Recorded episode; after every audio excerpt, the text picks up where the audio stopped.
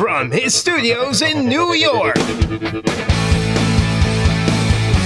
It's time for Wake Up Call with Dan Tortora, where sports meets life.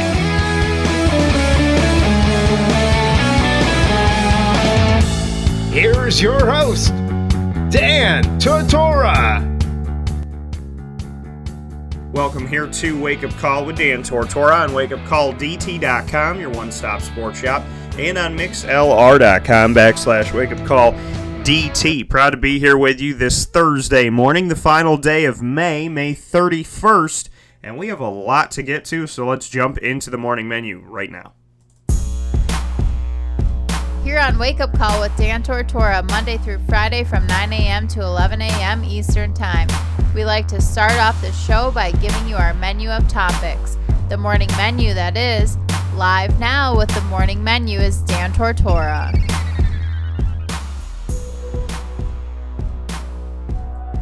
The morning menu right here on Wake Up Call with Dan Tortora, brought, brought to you by our proud partners in Central and Upstate New York. You can check them all out by going to wakeupcalldt.com and seeing them all on the homepage. Click on each of their logos for more information on their products, their services, and why they are different in the best of ways. With that being said, this morning is a great morning for Syracuse, New York, is it not? Because Tyus Battle has decided to do what I thought was the best decision, which was to come back to Syracuse and spend some time with the Orange once again for one more season. I thought that he should come back. I thought that there were some skills to hone, some things to do to improve, and he agreed and actually put out that there's some things that he wants to work on and get better at before he puts his name back in the draft after his junior season. So this day, this May 31st day, and technically May 30th, because that's when he technically did it, Tyus Battle is back with the Syracuse Orange. He is back on the squad, and he has decided that Syracuse is where he will spend this upcoming season, as opposed to going to the NBA draft, staying in the NBA draft. His words to the community, he said, quote, I have decided to go back to Syracuse University to complete my junior year. Although I may have been picked by the NBA team of my dreams, I feel it is in my best interest at this time to focus on improving some fine points in my game while continuing to work toward achieving my degree. My plan is to re enter the draft next year. Going back to Syracuse is an easy decision on many levels. That is where I want to be for now. I had incredible workouts with some amazing NBA organizations. However, the NBA, God willing, will be in a future chapter for me. This year, it's all about the Cuse. I'd like to send a shout out to all the Cuse fans who supported me throughout this process, as well as my family, coaches, teammates, and Drew Hanlon. End quote. That is what Tyus Battle had to say as Tyus waited and waited and waited and waited and waited for the final possible moment almost to tell the world that he's coming back to Syracuse. And the irony of it all is that a post there's a post on Instagram and the post stated that he had unfinished business and that he wasn't done yet. He was coming back to Syracuse. Then that post mysteriously disappeared. So you thought he was coming back, maybe not, coming back, maybe not, coming back. It just kept going back and forth all day long, driving people absolutely insane until ultimately he said, I am coming back to Syracuse and this is where I'm going to be. I put up a post yesterday that said, I understand Syracuse fans want Tyus Battle to come back. What I don't want is any hate rhetoric sent Tyus's way if he chooses to go to the NBA. We all have opinions, but as I talked about on the show yesterday, freedom of speech is not the freedom to attack someone. Whatever Tyus chooses is his decision. Respect it. And many people are happy this morning, but if he didn't choose Syracuse, I hope you would have been just as nice, just as calm, just as positive as you are this morning. It's great to get good news, but you always have to know that respecting somebody is the only way to go. Orange Avenger said he made the decision that was right for him and his family. Yay, glad he's back. Many people are, good sir. Many people are. Tyus Battle is back in the Cuse for one more season, and he is helping this Orange team to create some depth and some opportunity across the board here as they get prepared to make another run. Now, I find it really funny the things that people say, like, oh, if Tyus doesn't come back, then this team's not going to do this, and this team's not going to do that, and yada, yada, yada. And they said the same thing about Darius Bazley. Now that Darius Bazley is, isn't on the team, the team isn't going to win, and they're not going to do that. There's always naysayers that always, anything, any little thing, Jim Boeheim stubs his toe. Well, they're not going to win six games this year. There's always those people. Then there's people like me who are insane who said a few years ago that Syracuse was a really good team that could win the ACC, and they went to the Final Four, and everybody thought that I was nutsy Fagan over here, and guess what? Papa was right. So, you never know, but I always err on the side of why don't you believe in some people working really hard toward a common goal? And, you know, you look at what you see. You know, what you see is what you get. And these Syracuse teams that are counted out and disrespected and underappreciated they kick some high tail. Well, this year, this team is not going to be disrespected and underappreciated, I would think. And with the return of Tyus Battle, I would imagine that Syracuse is back in the way too early top 25. And that they are in a position right and I said this. I said if Tyus Battle comes back to this team with all the depth they have, I believe that this team can get farther than the Sweet 16. And I do believe that. I do believe that still to this day if Tyus Battle comes back, which he has, this team is this team could be a Final Four team. Look at the depth that they have. Everybody came back except for Matthew Moyer, and Matthew Moyer hardly played. So everybody came back, and I, and I don't say that with any disrespect. I'm stating an obvious fact. Matthew Moyer did not affect the wins and losses that Syracuse had. So him not being on the team is the only person that's not there anymore. Doesn't affect the team's ability to win games, is what I'm trying to say. I'm sad that he's gone in the sense of the fact that I knew how supportive he was of Syracuse and the decision and being a part of this team, but ultimately he made a decision that was best for him that ultimately doesn't affect the team that much. Now they were close to him and friends with him, but he did not affect wins and losses for Syracuse. So it's it's having two different conversations. I respect the heck out of Matthew Moyer, and at the same time, him leaving doesn't affect Syracuse's ability to win games. Is what I'm saying. So everybody's coming back. Plus they're adding Braswell. Plus they're adding Jalen Carey. Plus they're adding preferred walk on Brendan Paul. Plus they're adding Buddy Boeheim. So they have depth at every single position. Oh, and this guy Elijah Hughes who had to sit out because he transferred last year he's got three seasons of eligibility coming from East Carolina as well. So Syracuse has depth at every single position right now. Every single position they have depth. At center, at forward, at point guard, at shooting guard, they have depth all over the court right now. This guy named O'Shea Brissett, you might know him, he decided to come back too. So Syracuse is in a position right now where they were dangerous last year when many thought that they were there was no way that they were going to be dangerous at all. There's no way that they deserved to be in the tournament and yada yada. I had them in as an 11 seed playing game and they were an 11 seed playing game. I had them exactly where they ended up going. I thought that the committee thought maybe we should put them in but we can't guarantee them a spot because we don't think they've done enough and that's exactly what they did. And they made it to the sweet 16 so I think that they, I think the committee made the right decision. When you come into the NCAA tournament as a play-in team, as a team, and then people want to make all these comments about how you don't deserve to be there, and then you make it to the Sweet 16 out of 351 schools, I think that that's the time that all those talking heads need to shut up and say that they were wrong. And some of them do, most of them don't. The overwhelming majority of them don't. They oh Sarah. Well, I still don't think Syracuse was supposed to be it. Or Syracuse stole somebody's spot in the Sweet 16 because the committee let them in. I love that one. I love that one. When you win games and beat teams, what is and what is the remark? Well, Syracuse only won and only beat teams because the committee let them in. That doesn't even make any sense. The committee let them in, and you said they didn't deserve to be in, and then they proved that they deserved to be in, and now you're saying that they didn't deserve to be in because they didn't prove it, but they just proved it. So what you're really saying is you hate Syracuse, your personal is taking over your professional, and you can't differentiate be- between the two, and you would break the cardinal sin of not.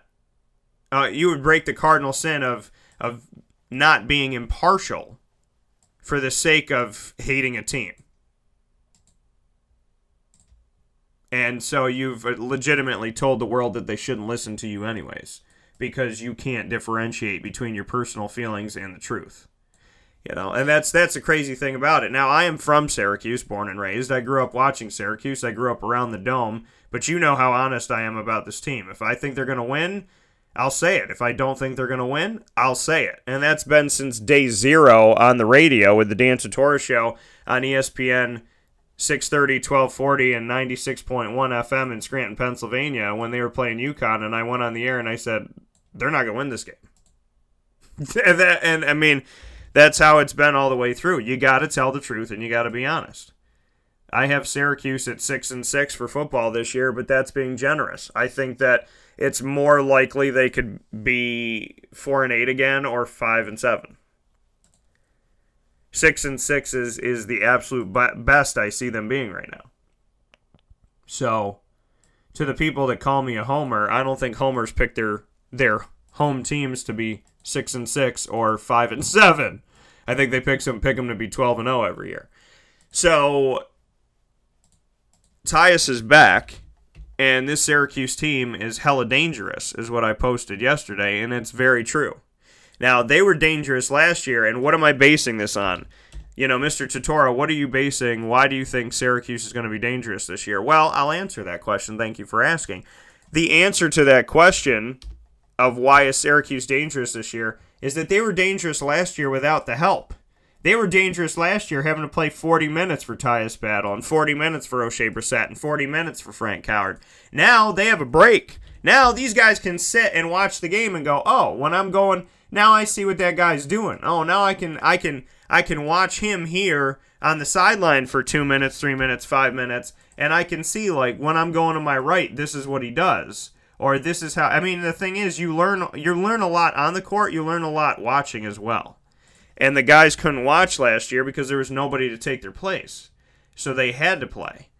You know, Bourama Sidibe played injured all last year.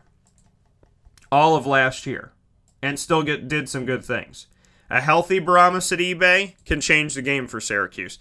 Pascal Chukwu, he had to play for the and he's got to play the rest of his time in basketball with those protective eye goggles on. And he I know that, you know, people want to talk about centers can't catch the ball and this, that, and the other. He put the ball on the floor. The man was the second best free throw shooter on the team. The second best. He's seven foot two. So you have a you have a free throw shooter who can touch the hand of God, and you have a good a good free throw shooter that can touch the hand of God, and then you have Tyus Battle returning. You have Frank Howard, who wasn't asked to ever be an offensive player. Then all of a sudden, he was asked to be an offensive player, and look at what he did with it. Improve it shot more and improved his shooting percentage while he shot more. You add you couple that in with the fact that Buddy Boeheim's coming in with his ability to shoot and wants to show that he's more than that. Then you bring in a guy like Brendan Paul, who's a preferred walk on, who is best friends with Buddy Boeheim, who played at Brewster Academy with Buddy Boeheim, so don't forget that name just in case. Then you have Elijah Hughes, who is on the team and got to watch last year and the coaches were singing his praises of what he was doing in practice and that how he changed his body weight and how he changed things as he moved forward during the season as he's watching from the sideline. And then you take and you add in the fact that Oshae Brissett is back on the team and most likely will enter his name into the NBA draft after his sophomore season this upcoming season. And then Braswell comes in, and you have him added to the team, and you have Jalen Carey who's added to the team, who's been through a lot of heartache with his sister passing away and, and everything, and where he's grown up. So the game of basketball to him is not as hard as the game of life. So you have that coming in with a man that's been taught a lot of things at a very young age who can bring a lot to the table. So you have all of that coming and a Hall of Fame coach is going to take over his 43rd season. I think Syracuse is going to be okay. So why do I think that this team could be something this year? Because they were something last year when nobody thought that they were capable of being anything last year. Very few thought that, and look at what they did with it. With that being said, it's time to get Alan Griffin on the line. We'll be back in just a moment. This is a wake up call, fast break. Carvel DeWitt, it's what happy tastes like. Do you know why? Because we make ice cream. Creamy, rich, flavorful ice cream. Not yogurt or ice milk like some of our competitors. Ice cream. Fresh, by hand, daily. For the calorie conscious, we have something new for you. Our new Carvelite. Same great flavor, creaminess, and texture of our regular ice cream with only 35 calories an ounce. So whether you want an ice cream cake, flying saucer, dasher, Carvelanche, hard or soft ice cream, we will satisfy your craving with our fresh, handmade regular or new Carvelite ice cream. Carvel DeWitt. It's what happy tastes like. Clothing that will change with you without you having to change. DreissigLady.com, D R E I S S I G Lady.com.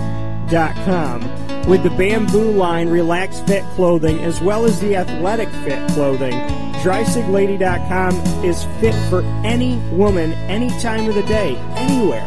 Whatever you're doing, whatever your day commands of you, command yourself to feel comfortable in Dreissig Lady Apparel. D R E I S S I G Lady.com. For all the women out there, feel good in what you're wearing and don't feel like you have to constantly change throughout the day. Whether you're a stay at home mom, a business owner, going for a jog, going for a meeting, or just relaxing at home, DreissigLady.com is the right fit for you. D R This is Lawrence Papaleo, licensed real estate salesperson for Gilbo Realty. Call our home office at 315 752 9513, or better yet, call or text me directly at 315 748 2524. Let me ask you a question, Lawrence. If I needed you to help me buy a house, find the right place, could you help me do that? Joe, I'll help you find your dream home. You don't ever say my name on the radio, never. If I needed to sell a house, could you help me go about that the right way? Yes, yes, I can. How do they get a hold of you? Call me directly at 315 748 2524. But you also do the commercial property. So if I got a business, couple businesses, gotta take one here, move it over there, do this, do that, are you gonna help me buy and sell my commercial property also? Yes, sir. I like that, I like that. What's my name again? I have no idea. Absolutely, but they need to know your name, so give it one more time. This is Lawrence Papaleo, licensed real estate salesperson for Gilbo Realty. My phone number is 315 748 2524. Why don't you tell them your name one more time and that number so we can jot it down? This is Lawrence Papaleo. Call me or text me directly at 315 748 2524. Welcome back here to Wake Up Call with Dan Tortora on wakeupcalldt.com, your one-stop sports shop, and on mixlr.com backslash Wake Up Call DT. Proud to be here with you every Monday through Friday from 9 a.m. to 11 a.m. Eastern Time.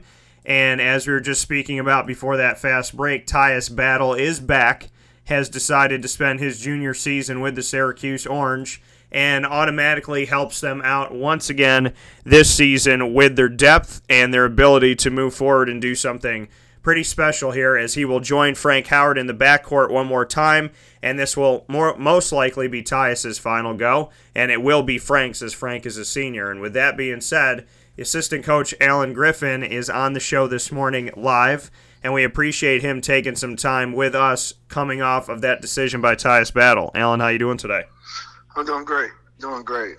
Now, Tyus is back, so obviously, as an assistant coach of this team, just what you can say about what that does for the culture of the team moving forward. I mean, when you get a chance to add him back uh, 20 points a game, uh, more importantly, a great kid uh, to a culture that you, you know, Coach Boeheim's has uh, continued to uh, grow. Uh, it's it's an unbelievable uh, thing for us. Uh, I think we're all ecstatic. Uh, me, uh, you know, I can talk for myself here.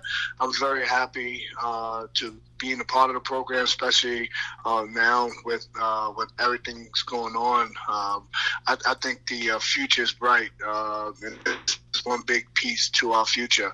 I mean, some people might think it's just one more year, but um, it gives us a cushion where you know some of our freshmen and guys uh, takes a little bit of the pressure off them, and they can kind of really gradually grow into who they who they uh, who they're going to become uh, uh, on this stage, uh, uh, college basketball, and um, it's just a big, big, big announcement for us. And again, we're ecstatic. And when we look at this, I mean, Syracuse obviously with everything that came down from the NCAA's punishment, you know, having to deal with less scholarships per year and and and trying to put a team together, and within that time, Malachi moving forward and Tyler Lydon moving forward and Taurean Thompson leaving and whatnot. Just what you could say. I know you've you've you've only been back for this past season, but just how well you think Syracuse has navigated this roster restructuring with everything that happened.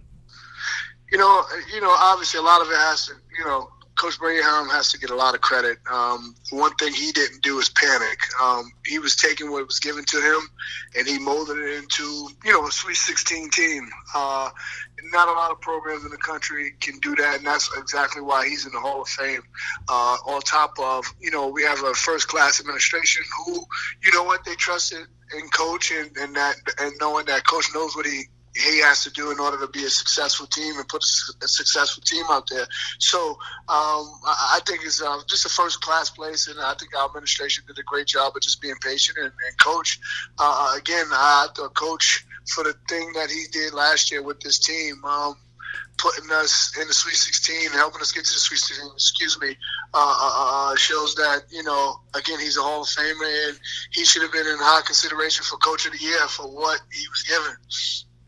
And then, as far as speaking here with uh, Alan Griffin, Syracuse men's basketball assistant coach, with coaching the bigs, you know, primarily with Bourama Sidibe, just what you could say about him. I mean, the man played injured all season long, had to go through that. Uh, told me at the end of the season that he was heading toward surgery. Just what you could say about Bourama and, and where he's at right now. Uh, you know, Bourama's a warrior, uh, very confident kid uh, confident in his abilities, and and the, the, best thing about him is he's a team guy.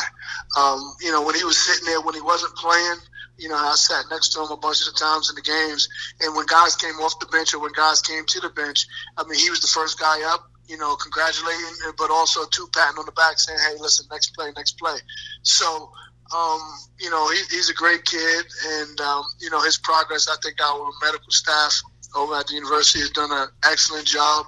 I think, you know, right now I'm not 100% sure exactly where he is in terms of his timeline, but he's out shooting form, shooting with me and, and some of the managers, and he'll get on the gun and shoot, you know, form shooting, not a, no jumping, no moving, just straight out form shooting, which will help him. Uh, you know, in terms of him getting better for next year. But he's he's moving along, I think, pretty good. But again, like I can't really uh, talk on his uh, timeline because you know I leave that up to the guys that you know knows that best. And as far as Pascal Chukwu, just what you could say about him. I mean, this is a guy who you know, and, and unfortunately, a lot of a lot of centers or a lot of bigs and Syracuse catch a lot of flack, but you know I, I, like to remind people that he was, in my opinion, the second best free throw option on the team last season, and he's seven foot two, so that's that's kind of unheard of, rarely done by guys in the states here, and, and I think that what he's been able to do with his game, especially there and in crunch time, he's been a big part of a lot of these games and closing out these games, including the game against Michigan State. So with that being said, just what you could say about Pascal and, and how how you respond to you know the the outside noise, so to speak, knowing that he's obviously better than what he gets credit for. Yeah, you know, you can't worry about that. I mean, you know, I, all I worry about is uh, Pascal. I see him every day in practice, obviously in games also too. Um, again, another kid that's really good, uh, a really good kid. Excuse me. Um, the one thing is, is uh, Pascal works when he gets there. You know, when he when he's on the court, he's a, he's a worker uh, in practice, and um, I, I, just think uh, the, the, the Syracuse community should expect a big year from Pascal. I think you know what people don't really understand is is that you know he he's been out for two. He was out for two years. This is his first full year back. Uh, and in, in those games that he played, and he played well, uh, it, it's a spotlight of who he can be. Uh, he just got to go out there and, and, and be confident. I, I, sometimes he, he, he lacked the confidence in these games, and that's expected, especially coming off of two years. Uh, but uh, just getting this year under his belt, I expect, we expect uh, big things from Pascal next year.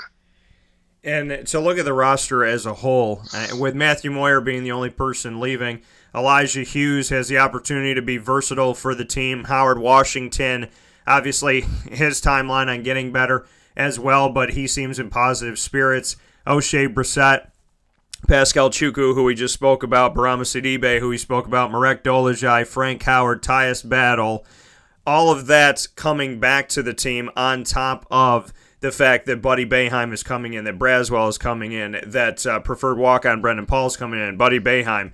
Just what you can say about the depth that this team potentially can have next year at, at every single position for 2018 19. And as an assistant coach, when you see this team on paper, just what it kind of speaks to you about the environment that you will have in practice. Well, you forgot one big piece too is uh, Jalen Carey, who. Uh, oh yes, yeah. Uh, yeah, I'm running through all these names, and, and he's going to kill me for that because him and I just had a really good conversation. But yes, Jalen as well. Can't forget about Jalen. Jalen is going to be a you know uh, unbelievable player for us. Um, and, and, you know, getting to your question, uh, the the more the merrier, so to speak. Uh, and um, practices is going to be really intense. Uh, it's going to be highly competitive, and that's what you want. Um, and guys are going to go out there and fight for what they believe that they should get, and that's you know that's any competitive nature that that you know any competitive excuse me environment. Uh, guys are going to fight, um, and, and, that's what uh, you know as a coach you look forward to. Uh, so I'm, I'm really looking forward to some of the battles. Um, last year, I think our guys battled as, as hard as they can, but limited because of the numbers that we had. So uh, we um, uh, we expect a, a really competitive uh, uh, you know, it's going to start in the summertime. You know, it don't it don't start when practice start. It starts in the summer. You know, when all our guys come back, uh, summer two, and we incorporate some of the freshmen. You know, we got open gyms uh, for those guys, and obviously we can't watch as coaches, but uh, uh, those guys will start to learn, especially our young guys, learn how to compete. They're going to be veterans. They're going to be waiting for those guys. As soon as they come on, they're going to teach these guys, hey, listen, you got to bring it. This is not high school no more. But also, too, in the weight room, um, you know, you got to compete in the weight room. So every, it, it's just going to be a competitive nature from day one, and it, and it starts uh, uh this summer. And, and, I'm really, really, really excited uh, to, to see it for next year a conversation before I let you go, Alan, that, that I think needs to be had is what this backcourt has. Now that Tyus will be a junior, Frank will be a senior. I know that there's other guys coming in to build some depth there, but just what you can say about this backcourt and what it has done. I mean, Frank was asked to be more of an offensive player last season than he was the first two seasons combined. His shooting percentage went up and he took care of business. Tyus Battle had to take exactly double the amount of shots last year that he took as a freshman. And Tyus Battle had some of those big time shots at the end of games that helped that separation be there and is obviously somebody the teams had to key in on. So when you look at Frank and you look at Tyus, as well as, as what they were able to do defensively and help out there as well at the top of the 2 3 zone, what can you say about now this veteran, kind of grizzled backcourt, just what that does? Well, if I'm not mistaken, it will be the most experienced backcourt in the country uh, with those two guys. Uh, given said that, uh, hopefully that you know gives us an advantage going into games, knowing that we have that in our backcourt, and adding you know, Elijah Hughes to that backcourt, adding Buddy Boeheim to that backcourt. I'm not going to forget, like you did, Alan J- uh, Jalen Carey to that backcourt. You're not right, um, Alan. You're right. uh, you know, adding these guys to the backcourt just helps. I mean, because they all bring uh, something different. You know, like you know, I could go in depth with Elijah Hughes. Will be able to bring in an attacking guard who has the ability to make shots from the outside, which gives us another guy like Tyson, like Frank. Um, Jalen Carey is uh, a, a, talented, talented guard uh, who can play both positions and who uh, will be able to, you know, give us uh, uh, an automatic punch, especially off the bench to start um, at either position. You know, and he can make shots, but also too he can mix it up by going to the basket and, and, and find another. So, and a very unselfish kid. And then you got you add a lead through shooter and, and Buddy Boeheim, who can really stick it, uh, and who's continuing to get better and better and better each day. So, like uh, when you got that depth, um, and all got all these guys add something different. They can bring something different to the table. Uh, it gives Coach Boeheim, you know, a lot of you know really really good options. Uh, uh, to the mix. So um, it, it's going to be um, very interesting, but very competitive again, and it's going to be it's going to be good for us, um, you know, and the university and, and, and the fan base here uh, that they can see a really complete team uh, go out there and you know hopefully you know make a further run than we did uh, than than last year. Tyus Battle. Just what you when when I say Tyus, the first things that come to your mind about the type of kid he is. Let, us start there before we talk about his game and whatnot. Just what you can say when I say Tyus Battle. What do you think about as far as who he is as a person? Humble. I think humble, and this is this is who he is since day one, since the day I met him. Um, you know, you got a lot of guys out there that that's in Ty's position in college basketball, in, in the NBA, any you know, youth basketball. You know, they scoring a lot of points. They're the face of the program, so forth. So, and, and, and you know, sometimes they're not. They're, they're very into themselves. Whereas, too, when you when you talk to Tyus, when you get to know Tyus, that's the furthest you think about when you when you meet him. Um, he's a total team guy, a great kid and and um, and, and, I'm just ecstatic uh, that I'm able to being around him again for another year. To you know, hopefully we can go out and, and compete and, and, and, get to the final four and win a national championship with him. And then, secondly, about his game, two part question. First and foremost, what are the best things in your opinion about Tyus's game? And then, secondly, what areas would you like to see him improve the most on? I'll, I'll start with the, the, the last question uh, first. Um, I think efficiency all across the board.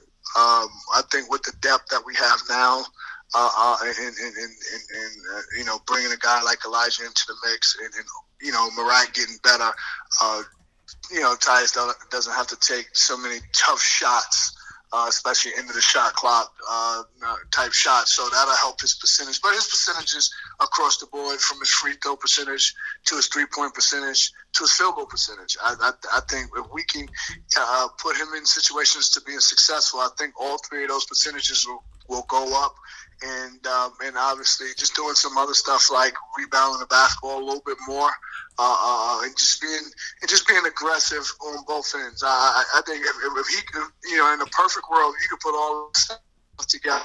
Uh, uh, you'll see a much improved Tyus uh, uh, in a guy. In, in, in a guy that scored 20 points in the game, like that scored 20 points a game. So it could be scary on, you know, if he can improve those little things how good he can be, and we all thought he was really good last year. You know, um, and, and, and then going to his game, I, I think he, he's a attacking, uh, athletic guard uh, who can do who can do it uh, uh, uh, in both ways. You know, making shots from the outside, but also you know getting the ball to the basket. I thought towards the end of the year, uh, he showed a lot of versatility in being able to play make for others if you go back, um, watch the NCAA tournament, uh, because of foul trouble and, and, and because of fatigue a little bit, you know, we, we you know, we took Frank off the ball and Tyus was able to have the ball in his hands, you know, as the, as the primary ball handler who started the offense and, and Tyus made some really good things happen. Our offense flowed uh, uh, continue to flow well, and um, it, it, was just a, a, good thing to show. So I think he's a versatile attacking guard that can that can do a lot. That coming from Allen Griffin, Syracuse Orange men's basketball assistant coach, and, and, and Allen, for you as a, as an assistant coach, when he's going and he's meeting with these teams and he's having these private workouts and and whatnot are you kind of just sitting there like everybody else? I mean, is, that how it kind of goes down? I mean, does does Tyus or at least the family keep in touch, or is it relatively quiet during the process? During the process, I think his dad, uh, Gary Battle, was unbelievable in communicating with Coach, and obviously Coach getting the message to us as assistants. Um, you know, through the process, I think you know, Coach, you know, gave Tyus and the family his blessing and said, "Hey, listen, you know, this is this could be good for you. Go out and test. That's fine." And, um, and Gary uh, Battle, who's Tyus's dad, was in constant communication with him, uh, uh and, and, it was just we never felt out of the loop. Um, you know, myself and Coach Autry, we went to uh, Chicago to, to see Tyus compete in the combine. Um, and so we never felt out of the loop. Tyus, you know, we, we kind of stayed away from Tyus a little bit. We had, you know, for him to concentrate on what he had upcoming.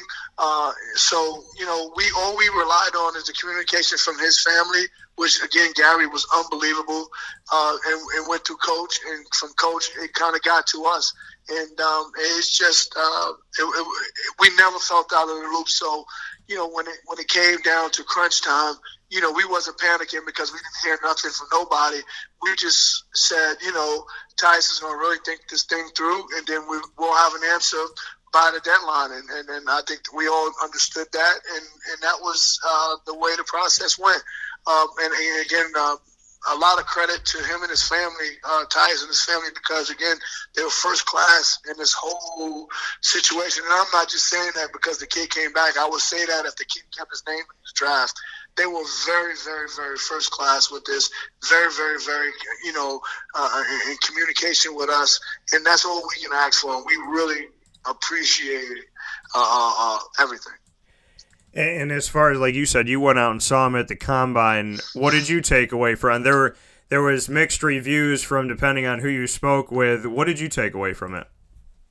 I, I took away from it. Uh, does Tyus belong? Hundred percent, absolutely. Uh, you know, I, I think the um, the atmosphere. Uh, uh it, it, was it was hard. Uh, you got you know I don't know, 60 guys. I don't know how many guys, 70 guys competing for 60 spots. And that's not even including, you know, the, the European players, the players that that didn't compete uh, in the combine in terms of playing. Uh, it, it, just was a, a, a, very the setting was you know it, it, was it was hard. It was a hard setting.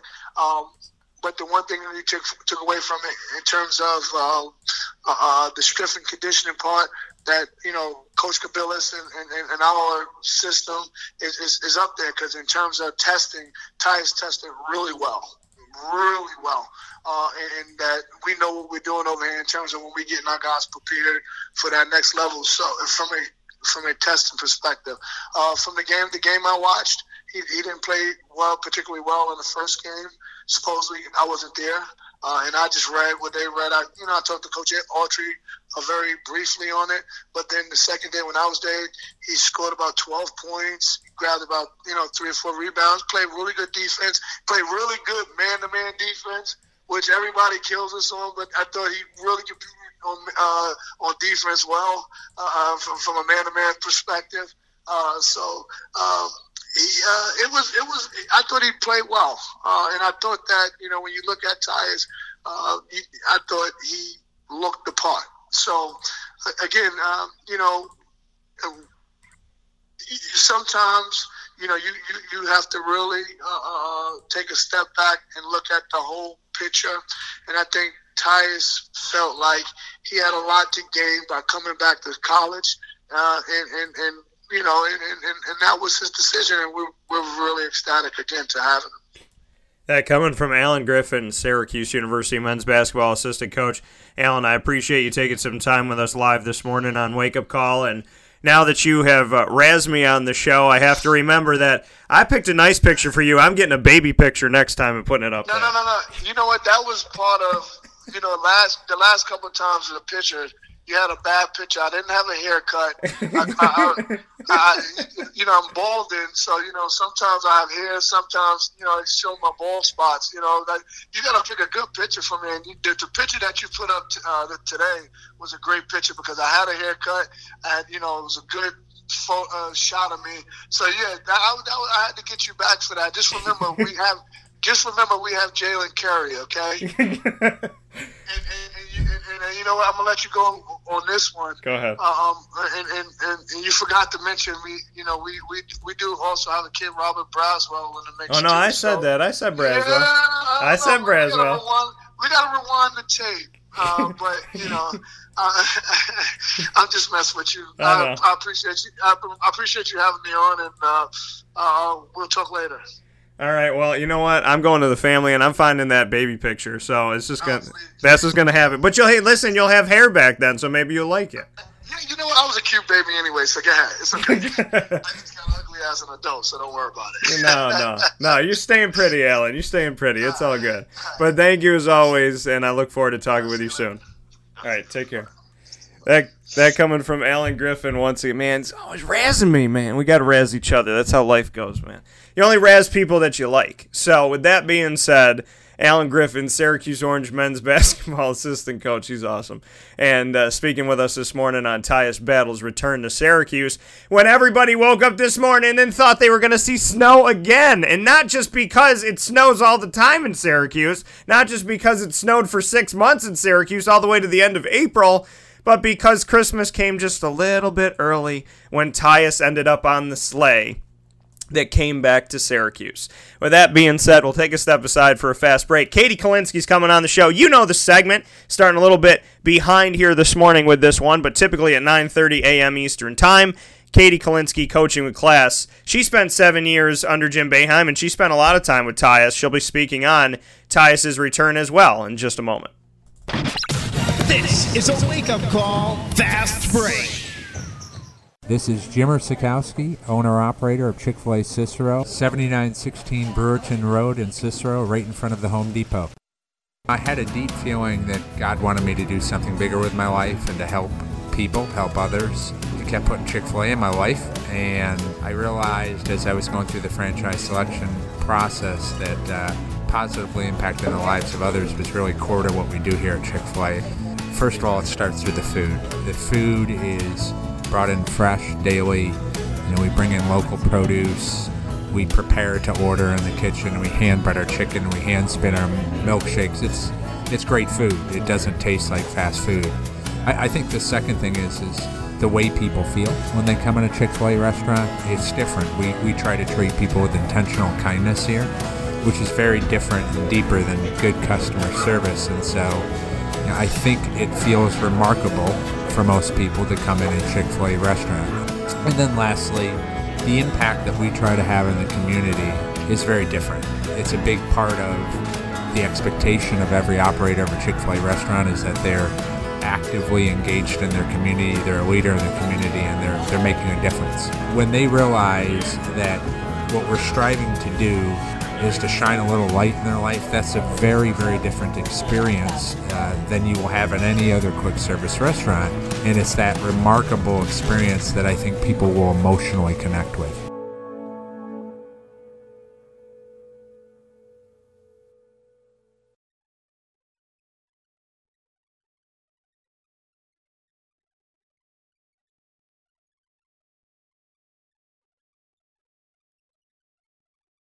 Welcome back here to Wake Up Call with Dan Tortora on wakeupcalldt.com, your one stop sports shop, and on mixlr.com backslash wakeupcalldt. Proud to be here with you every Monday through Friday from 9 a.m. to 11 a.m. Eastern Time. And as we always do on Thursday mornings in the first hour of the show, we have Coaching with Class, which is a segment dedicated to Katie Kalinsky and what she's done over the last seven years under Jim Boeheim at Syracuse and where she goes from here with whatever opportunity presents itself that she ends up taking at this point. We look forward to her future and what's to come. And with that being said, we welcome her back to the show. Katie, how you doing today? Good. How's it going? Doing well. You're you're back on the uh, you're back on normal time right now. How long did it take your body to readjust? I, I don't even think I'm still used to the time difference yet. it's a lot. Um, it's a lot different, obviously, being West Coast and East Coast. Yeah, it's it's definitely different. What what was your biggest thing that you took away from being off on the West Coast? I know you got to be around Mike Hopkins in Washington, and I know that you got to obviously spend a lot of time with Breanna Stewart, which uh, she's got she's got a pretty good T-shirt game. I'll say that much with some of the stuff she put up. But what can you say about uh, your experience over there and what you took away from it? Yeah, I think um, it was cool.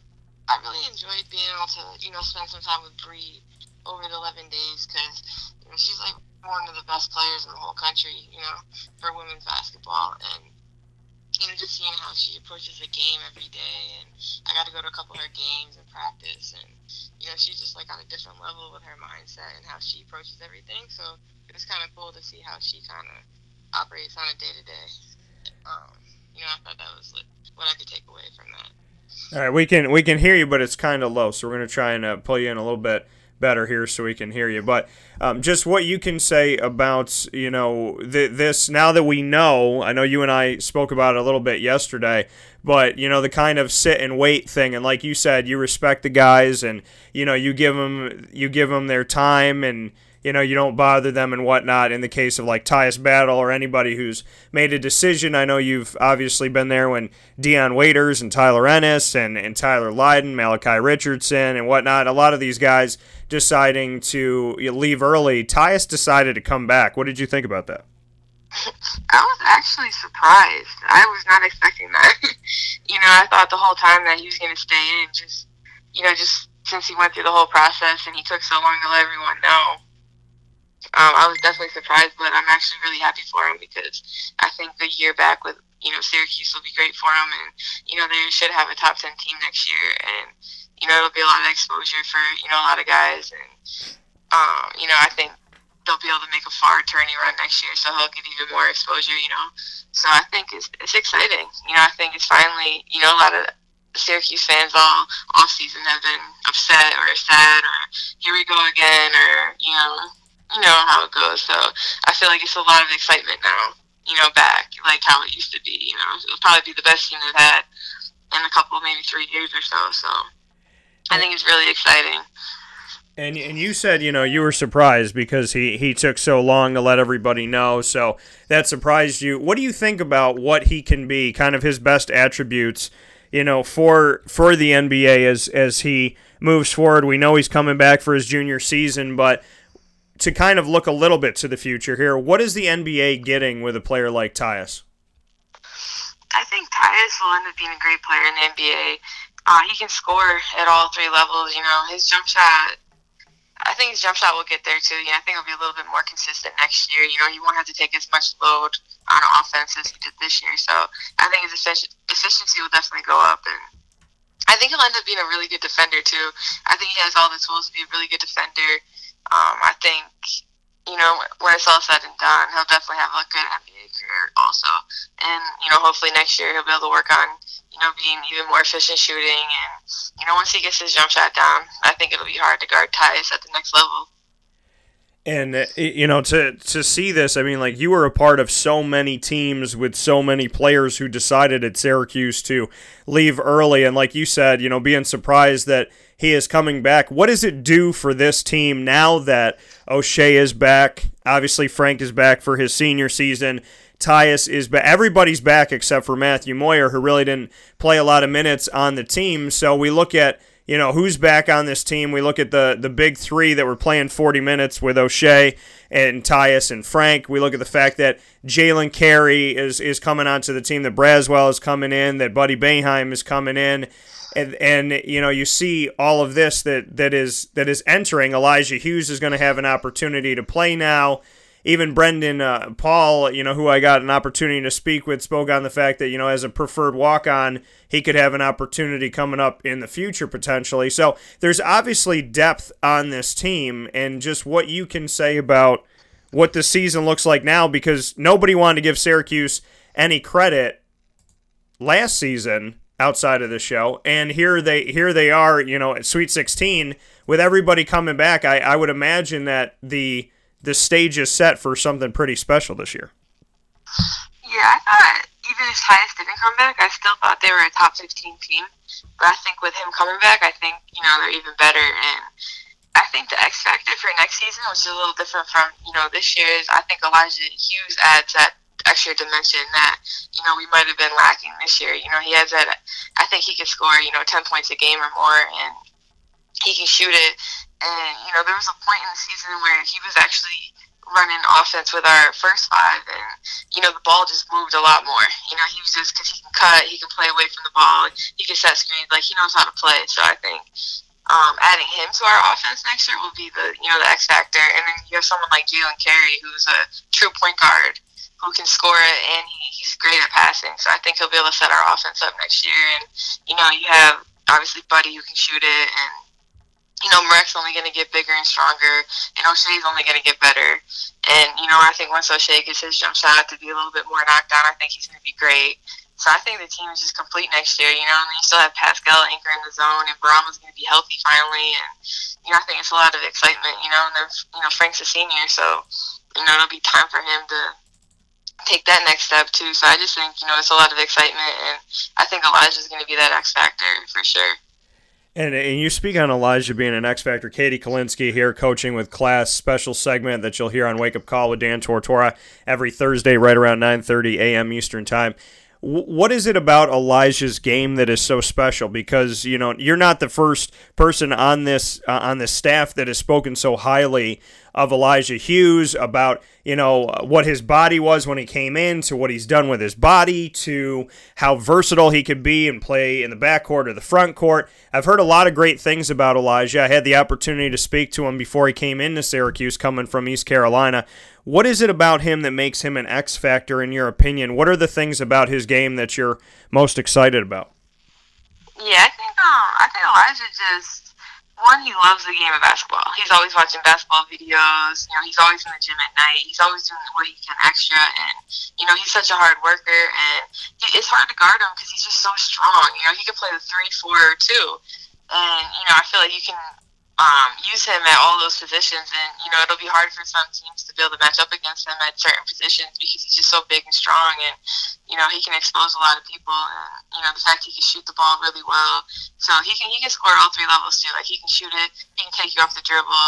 You know I think he'll be able to be good in our zone, and like I said, I think he can just play away from the ball. Like he doesn't need the ball in his hands to, you know, be able to make things happen on offense. So you know, he can cut, he can set screens. You know, he can play away from the ball, and you know, then when the ball is in his hands, he can make plays. So I think that's why he's such an X factor, because he's going to open up the whole offense. You know, now you add that other dimension where you have, you know, obviously Frank who can score at any time, Tyus Oshae, but now you add Elijah. You know, and then you have someone like Mark who's going to be able to, you know shoot the ball better. And, you know, Bourama's offense is only going to get better, too. So I think it's just going to be finally like a complete offensive team, you know, like we used to have a couple, like maybe three, four years ago. And I think it's just going to be a lot different, you know, and then obviously Jalen, who can do so much, too. I think the team's just going to be really complete next year, and I think they're going to be really exciting to watch. And then obviously everyone already knows the defense, which that's the biggest learning curve is our defense, and the fact that they all played it so well all year. You know, now at the offense dimension, I think it's going to be a completely different team. Yeah, when we look at this roster, we look at the fact that Elijah, even though he didn't play, he practiced with the team all year long, has been with the team for a year. Howard Washington coming back from injury. He's been with the team for a year. Oshae, obviously 40 minutes, is coming back as a sophomore. Pascal is coming back to this team and after having played a, full season with the team, Marek Dolezaj got better with time as a true freshman, coming back as a sophomore. Frank's a senior and has seen a lot of great things from Syracuse throughout history. Tyus Battles coming back as a junior, creating a very, very well seasoned backcourt for Syracuse. Bourama played the entire season injured and did some good things. Now he's going to be looking to, you know, be back hopefully on time and be healthy and move forward. So when we when we see this, I mean, we're looking at a team, Katie, that, you know, obviously you spent days with, you know, days upon days with and we're adding in Jalen Carey and, and adding in the Buddy Boeheims and adding in Braswell and, and, and adding in uh, obviously uh, Elijah to the mix of being in the games. But this is a team that knew how to win with five and a half six guys, that half being Bourama when, you know, if he wasn't really feeling that great that game. So five and a half, six players are making it happen. Now they have a roster where there's depth at every single position.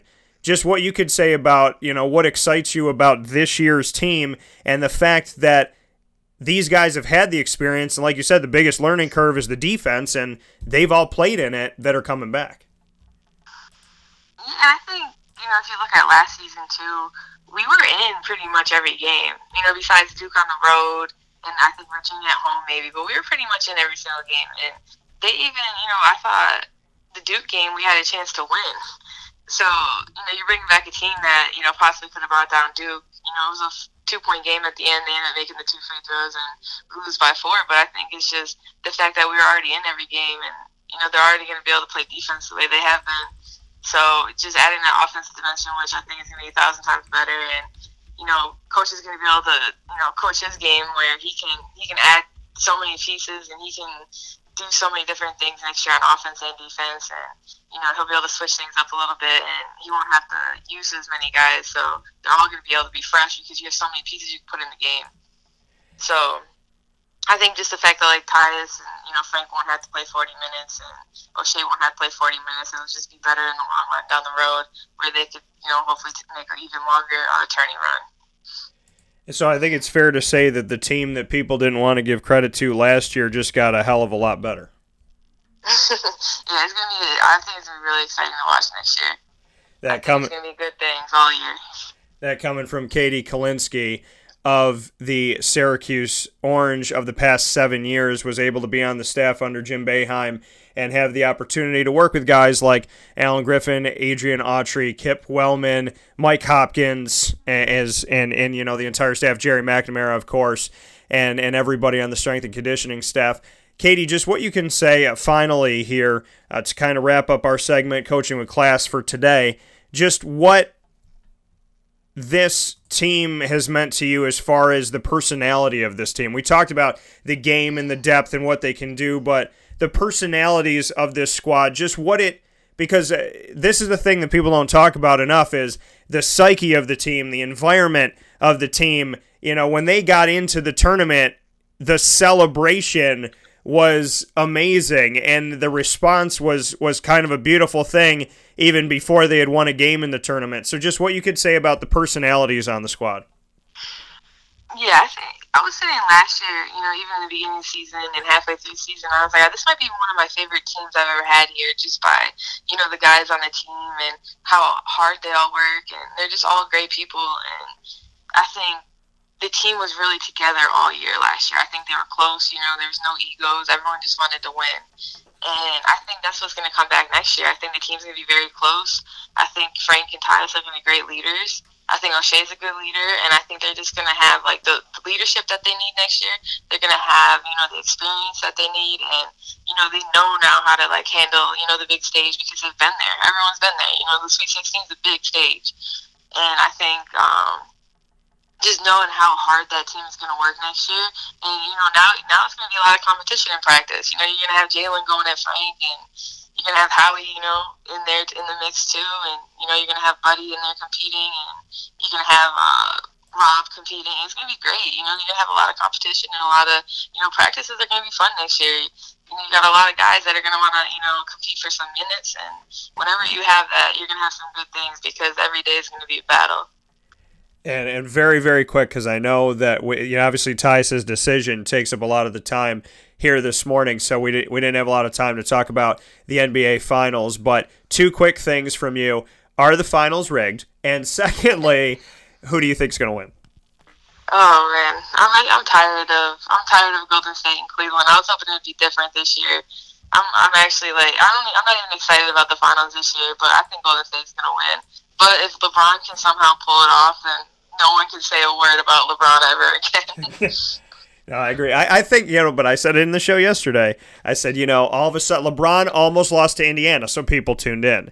Then LeBron's playing Toronto, who's the number one seed, and he can't possibly sweep them, so people tuned in. And then there's a game seven with with Cleveland and Boston, and Boston had won every game at home, so people tuned in. And Golden State was on the ropes and weren't the number one team in the West anymore, and they were playing Houston, and Houston stole one, and Golden State stole one, so people tuned in. And ultimately, it was the same thing. So I was like, you know what? I know, and I don't wanna, I don't wanna say, you know, I know there's some crazy conspiracy theorists out there, but I can't help but think that people that are like, hey, they just made it look a little bit tougher, but we got the same product. It, it just it, it's it's just eerie. It kind of stinks a little bit, and and now you know we're back to the same finals that we've seen the last couple years, and you know I'm back to saying that I, I think Golden State's gonna kind of dictate the pace here. LeBron might get one or two, but I I think that Golden State's gonna obviously close the door on this, and and now people are back to feeling like nothing changes.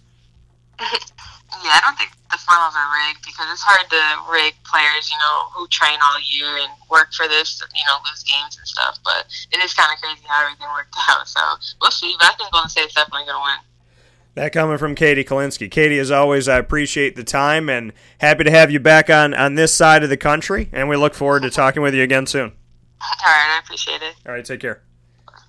That coming from Katie Kalinsky, Coaching with Class, signature segment. You'll only find here on Wake Up Call with Dan Tortora, featuring Katie Kalinsky, who spent seven years with the Syracuse Orange men's basketball team on their staff, working with players like Malachi Richardson, Tyler Ennis, Tyler Lydon, Tyler Roberson, Dajuan Coleman, Bourama Sidibe, Tyus Battle, Frank Howard, Oshae Brissett, Dion Waiters, and the list goes on and on and on and on and on. We always want to thank Katie for her time. She was very surprised that Tyus Battle came back. But whether you were surprised or whatever it may be, or yesterday when everybody was losing their brain because it was announced that Tyus was coming back at 5 o'clock and then there was no definitive information, and I stuck out and said, listen, until it's definitive and I trust my sources and what the hell's going on, I'm not saying a word.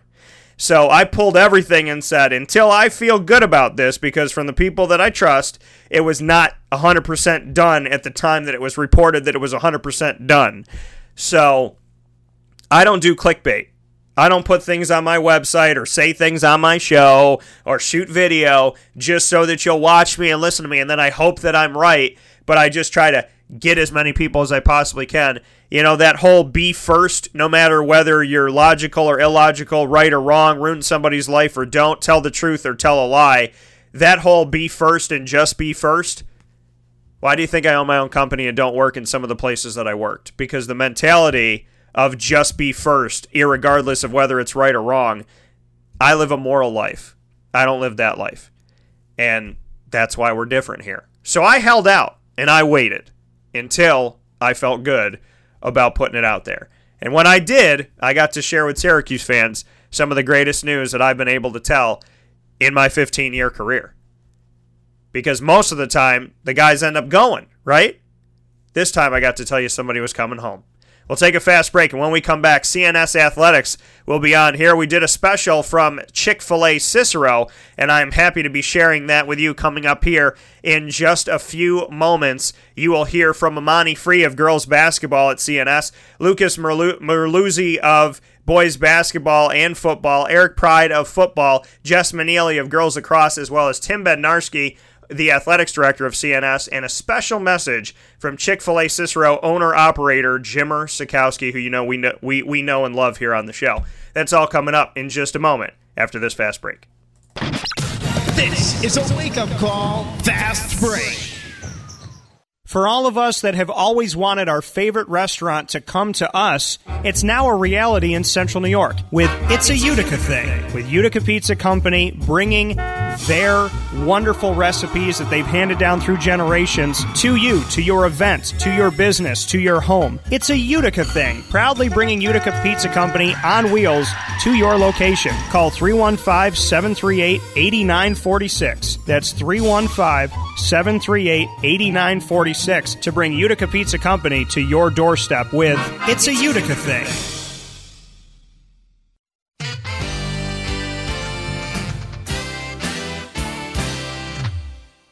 Hi, this is Domenico Vitali, owner of Giovanni's Formal Wear, where you look great and feel even better with our renowned tailoring and alteration services on any suit or any tuxedo from anywhere. call 315 455 8729. That's 315 455 8729.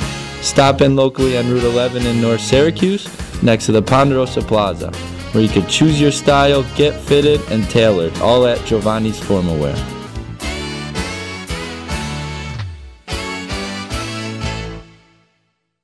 I'm George Townsend of Honda City with some good advice when buying a new car. The true cost of owning a new car is determined by the appraised value when you trade it. No vehicle appraises higher than a Honda. Next, look for low APRs and deep discounts. You also want low maintenance costs and great fuel economy. That's why my advice to you is to buy a new Honda. Looking pre-owned, visit our Honda Certified Used Car Center. Honda City, 7140 Henry Clay Boulevard, Liverpool, or HondaCity-CNY.com. It would be a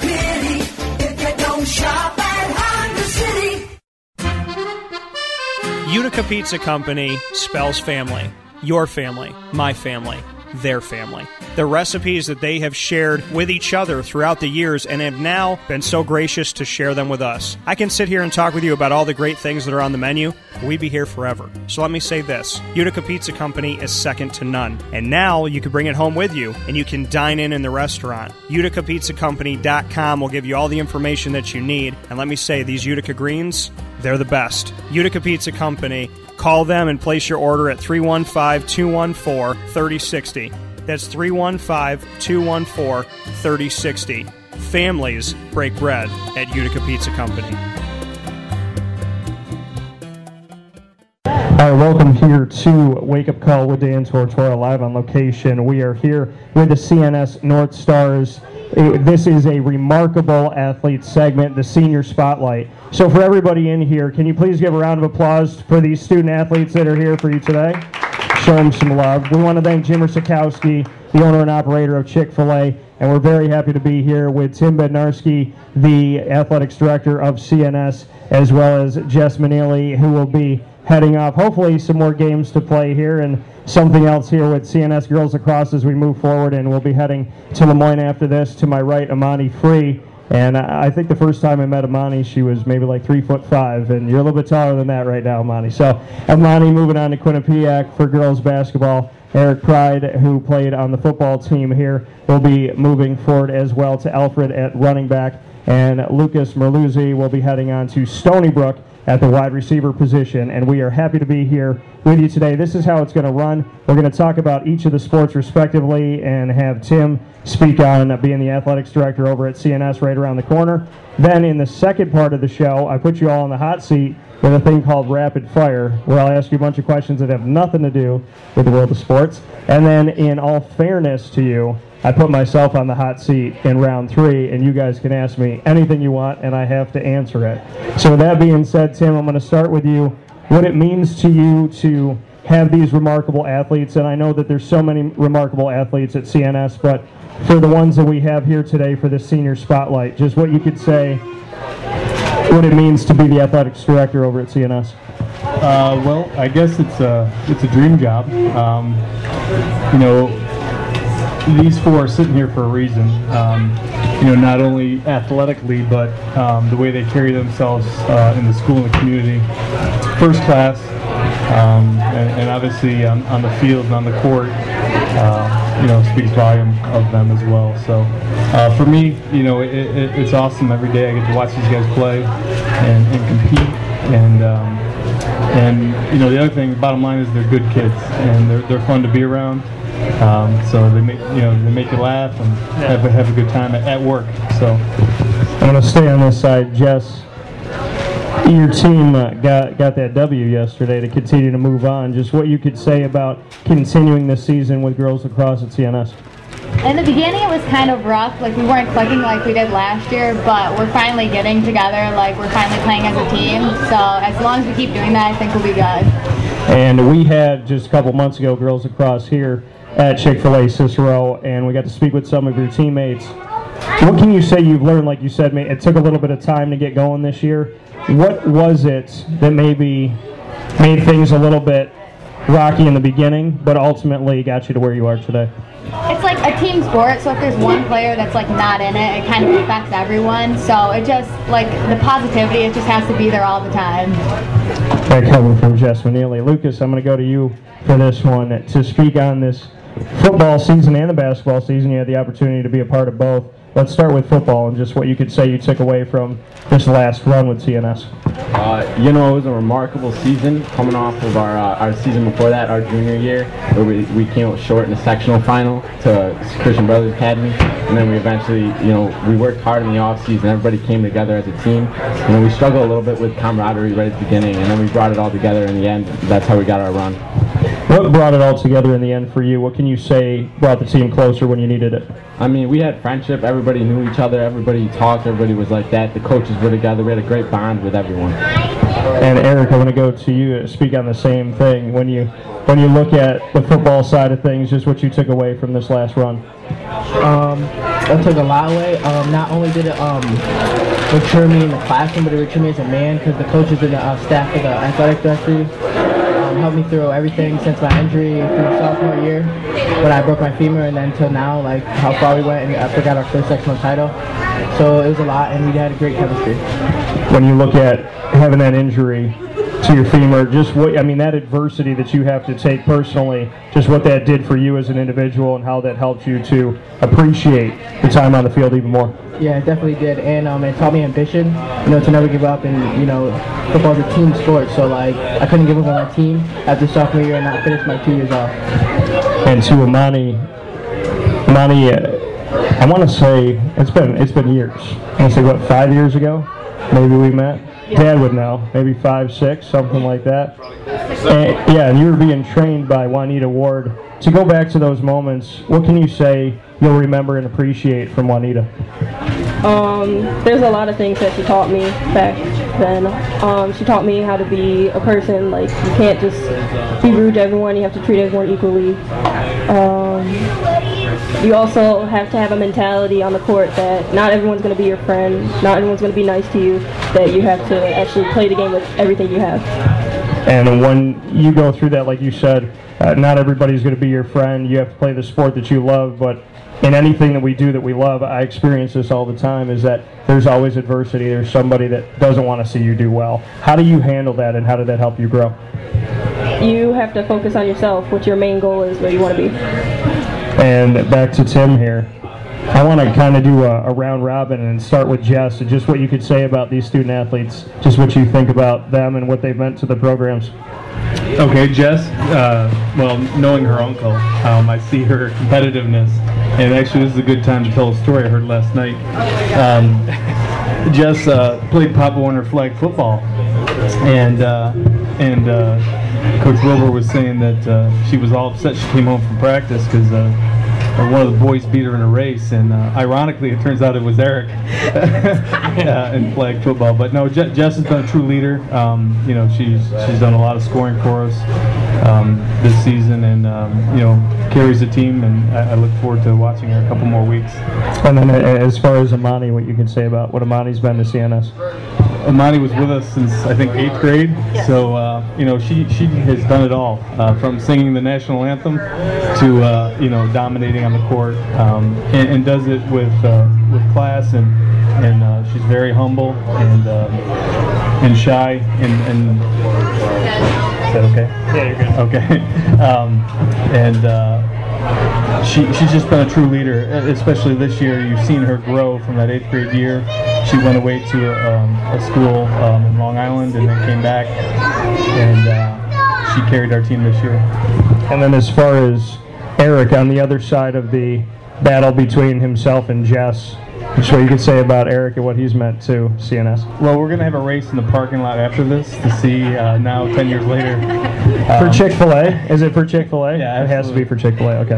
Um, I remember Eric as a sophomore. Uh, I remember visiting him in the hospital after he uh, he uh, broke his leg, and uh, when he came back as junior, I, I could see there was a little tendency, but uh, he from there uh, grew tremendously. Um, you know, not even on the field, but off the field. Um, he, he matured and became a true leader. Uh, one thing about Eric, you know, and, this speaks volumes. Uh, I remember uh, it was our second game versus who we played this second game, um, Whitesboro, Horseheads, and my son was ball boy. And he was telling him Eric was pulled after the first quarter because we were beating him pretty good. And uh, he said, uh, he had a Pop Warner game the next day. Well, sure enough, Eric showed up for him, and uh, so that, that that meant a lot to me, and, of course my son. But uh, it uh, goes to show what kind of kid Eric is. And finally, with Lucas on the basketball and football side of things. Uh, one, Lucas is, uh, I'm, sure they all are, but I, I know from because he won our scholar athlete football, but he um, he does it in the classroom. Um, again, another true leader, competitor. Um, really, uh, he, he's part of our captain's club at, at the high school. Um, always got a smile on his face as, as well as Eric. Um, so it's been a pleasure being around all, all four of these uh, athletes for the last couple of years, and uh, you know this group.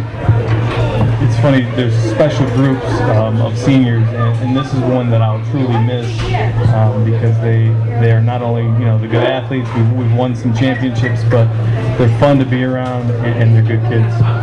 And just Tim brought this up, so bring me to your flag football days and why Eric was such a bother to you on the field. I mean, I like my uncle like to be like the best, like that was my goal, and Eric was just out there beating me, so I wasn't, I wasn't a fan of that in the beginning. What, what did he beat you with? What was going on on the I think it was like a race, and we were, everyone was racing, and then he pulled out and beat me. All right, Eric. I'm going to let you speak on your side of things. What happened out there in flag football back in the day? Um, she was our quarterback, so she was very aggressive. And the sad part about the end of the season was how she couldn't play with X because I was like sad because she couldn't play because she was like a good good quarterback. But with the race, everybody was racing because we were kids and we have energy. So we all just raced, and of course I came out the top. It's like, no. but um, yeah, it was just competitive all the time. Who would win the race today in the parking lot? Just might beat me by a point second. Okay, that's fair enough. That's honest. I appreciate that. Lucas, to to look at playing both sports, basketball and football, just what your takeaways have been and how one kind of helped the other out. Uh, I think that at the end of the football season, we carried the success over to the basketball season. Right at the beginning, we started 8 and 0. Then we uh, we suffered a loss to Liverpool. It was a big one, and we didn't know how we would bounce back from that. We got two more wins after that. It was 10 and 1, and then from there, it, it, it didn't really go well. We, we went in a little bit of a slump. But I think that right at the beginning, we carried over the friendship that we had because there was a few basketball players who are also football players, and it helped us right at the beginning. Amani, that season that you spent away from CNS, just what you took away from that and what it meant to you to come back. Uh, the competition is different from here and where I was last year. It's a little bit more competitive, but that doesn't mean that you just slack off now that you came back here. So you have to take that competitive mentality that you had there back here. Your dad's in the audience, and when I met you, I met your dad, Daryl, as well. What has he meant to you, training, and uh, I, I don't know, I don't know. Do you have holidays in the house? You have Christmas and Thanksgiving? Because I know Dad's always he's always doing something. So what's life been like with your dad and your training? Um, it's been interesting. We have like our ups and downs like any other family, but it's it's an interesting relationship because we both have that passion for basketball. So it just kind of like it has us. Mm, I have to say closer because we have something in common more than usual, but we just share a passion for something. Did you have that love for basketball growing up? Has it always been the same, or has it intensified at this point? Um, a little bit of both, I have to say. So when did it start for you? It started when I was watching Maya Moore play on UCA. Okay, so all the way back to then. That's what did it for you? Why Maya Moore? I don't know, it was just something about the way she played, and I was like, I have to play basketball now. And then I just happened to get a flyer for basketball in elementary school, and I was like, Dad, I want to play basketball. And then we went from there. Lucas, I want to go back to you for this. Stony Brook, you have an opportunity to play wide receiver out in Stony Brook. I have some friends that have played out there as well. Just what that opportunity means to you. Uh, it's a dream come true. Um, when I was younger, I focused a lot more on basketball, and I trained more of that. In the off season, I it was basketball, basketball, basketball, and then, you know, 10th grade year, I played on varsity football, and uh, from right there, I just I really started to fall in love with the game over basketball, and I started working at it more and more. And uh, each off season, each each day, I was like, I gotta work for this. I gotta work for this. my dream has always been to play Division One football, and I had to do a lot of work. Um, I would have to say broadcasting myself. My coach also helped me out, and when I finally got the chance to visit Stony Brook, I went down there with my dad in um, early February, so I was a little late to the process, and uh, uh, I decided it was the place for me. And like you said, you had to broadcast yourself a little bit. So just what that was like for you to put yourself out there and do that legwork to get the opportunity. Yeah, so my junior year, um, I had a, it was like a subpar season, you know, it was alright. And then uh, my senior year, I really took off. Uh, I, uh, the whole team, not just myself, we broke all these records. We had a lot of, um, we had a lot of media, everything like that. So, right as soon as the season ended, actually during the season as well, I was sending out film to coaches. And before the season, I was sending out film to coaches. I was calling them, I was emailing them, following them on Twitter. Uh, you know, if they didn't follow me back, I would unfollow them and follow me again, follow them again, waiting for them to follow me back so I could message them. And uh, it was a long process.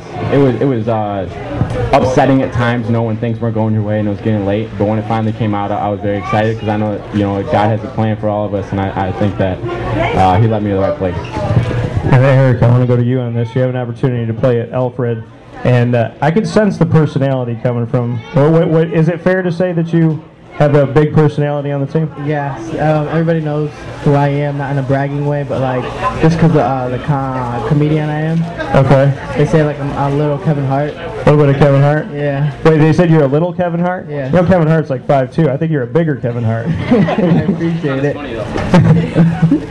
Are you the funniest person on the team? Um, no, we have one really funny, funny cat. Funny cat. He's uh, Tyler Days. Okay. One of our teammates. He's you got to meet him. So he's the funniest guy. Yeah. All right, fair enough. Lucas, is that fair to say? Is it Tyler? I think it's me, but Okay. What do you think about that, Eric? Yeah.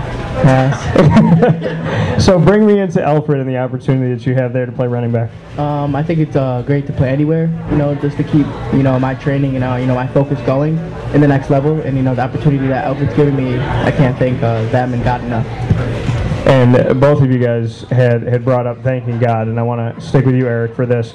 Faith is important. Obviously, it's, it's important to Chick fil A. It's been important to me my entire life. It's a foundation and a pillar of my company. So, speak a little bit into why God is so important to you. He's so important because, you know, as people say, good things come to people who wait. And when I got injured, you know, I was mad because I didn't get to finish my sophomore year. You know, I had big dreams set. So, you know, I just stayed steady and, you know, trust the process in God and just talk to Him. And He blessed me.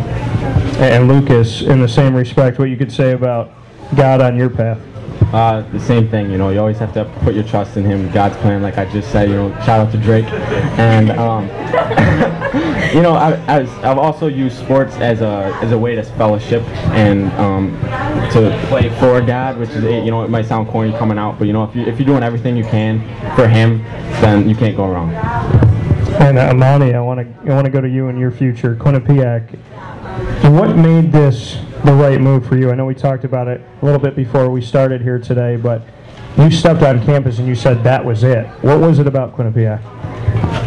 Um, well, I did go to a camp and stepped on campus, and I was like, there's just something about it that says you need to come here. And then I went to the camp and I met the coaches, I met the staff, I met the players. I was like, this is a place I need to be. This is home. This is somewhere where I can actually build my only character, but me as a player. So this is where I'm excited to spend my next four years. Whether it was a win or even a loss, you getting to 30 points, especially this past season, wasn't anything crazy or outside of the ordinary. Just what you could say about how much you've worked on your game over the years. Uh, it takes a lot of dedication. You have to practice, practice, practice. It be five o'clock in the morning or even midnight. You have to work out. You have to train. You have to eat right. You have to focus. You have to make sure your grades are right. Because other than that, you're not gonna be the person you need to be. When you go to Quinnipiac, I'm going to wake your dad up at 5 o'clock in the morning and make him train. That's what I'm going to do to make that happen for you. I'll do that for you. And, and Jess, I spoke with, it's kind of funny, just before doing this today, spoke with Kathy Taylor, your future coach at Lemoyne, who just won a national championship. 22 and 1. The only loss was to Alfred, then beat Alfred in the Northeast 10 championship, and then beat Alfred on the way to the national championship. What can you say about being a part of a team very, very soon that is the national champion? I'm so excited going into it. That was their first one, so like seeing the team, I'm hoping there's more to come because they're only losing three players. So the like top like 10 scorers are still there, and like being a part, like going to camps and seeing how the team works together, like they're just so close together, and that's like a big part of it. What was it about going onto campus at Lemoyne that just felt right to you? I knew from the start I wanted to stay home, and Lemoyne, like, just I knew right away. Like, I didn't look anywhere else. Like, I just knew I wanted to go there. It's just like the coaches, the team, like everything about it. Location was just perfect for me. It's the first national championship, like you mentioned, for Lemoyne. What do you like about Kathy Taylor? She's been there for a few seasons. What makes her special? I love how competitive she is. I've noticed that she's she's not afraid to tell you what you're doing wrong, and that's what we need. And the history at CNS and Girls Lacrosse, also something to respect. Just what you could say about the history and being a part of that history, and the continued history as we sit here right now. We get to sectionals every year. We try to pull it off. Uh, We haven't been successful yet, but we've been pushing ourselves, so I'm just hoping we can do that this year. I have to give a shout out to two people that are in my family. So, Sammy and Franny. What can you say? We'll start with Sammy. What, what can you say about Sam? Sam is just crazy. She's so good. I no one wanted to get in their way. Like when she got the ball, you're like, all right, Sam, go ahead. It's all you. And then Franny's like an eighth grader on the team starting, and she's already out there feeding. She's doing so good. There's so much pressure on her, and she's already out there just doing her thing. Yeah, and I- I've heard when it comes to Sammy, I, I when I go out into the local high school scene and I'm doing different shows with different teams, they always ask if I'm related to the girl that might have elbowed them on the field, and that's that's Sam all the time. So, and she's playing in Albany right now, taking care of business. Yes. Absolutely. Now, Chuck Wilbur as well. And we talk about you're going to play for a national champion, and Chuck Wilbur just won his 11th championship in 17 seasons at OCC for men's lacrosse. So you're surrounded by winning. Just what you can, what can you say about your uncle who called me and said, "Hey, just so you know, Jess is my niece. Be nice to her." What can you say about Chuck? I look up to him. He's definitely my role model. Like the competitiveness, like how like I really take in what he has to say. Even though he coaches boys across, like I grew up knowing how to play boys across before I got into girls because my whole family's boys. So everything he says, I take to heart. Like I listen to him. And before we wrap up this first part, I'm going to go back to Tim for this. Tim, what does it mean to be a North Star in your opinion? Me personally, or for, for them? For you. For me?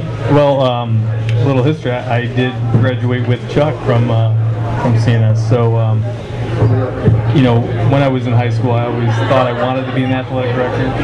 Ironically, I went into education and got there. So it, it is truly a blessing to be back at my high school that I went to, attended, um, lived in this community. Um, I left for a little bit uh, when I got out of college, but then came back. So um, to be a North Star uh, is something to be proud of. I, I think this is a good community to live in, raise kids, um, and there's a very good competitive athletic program.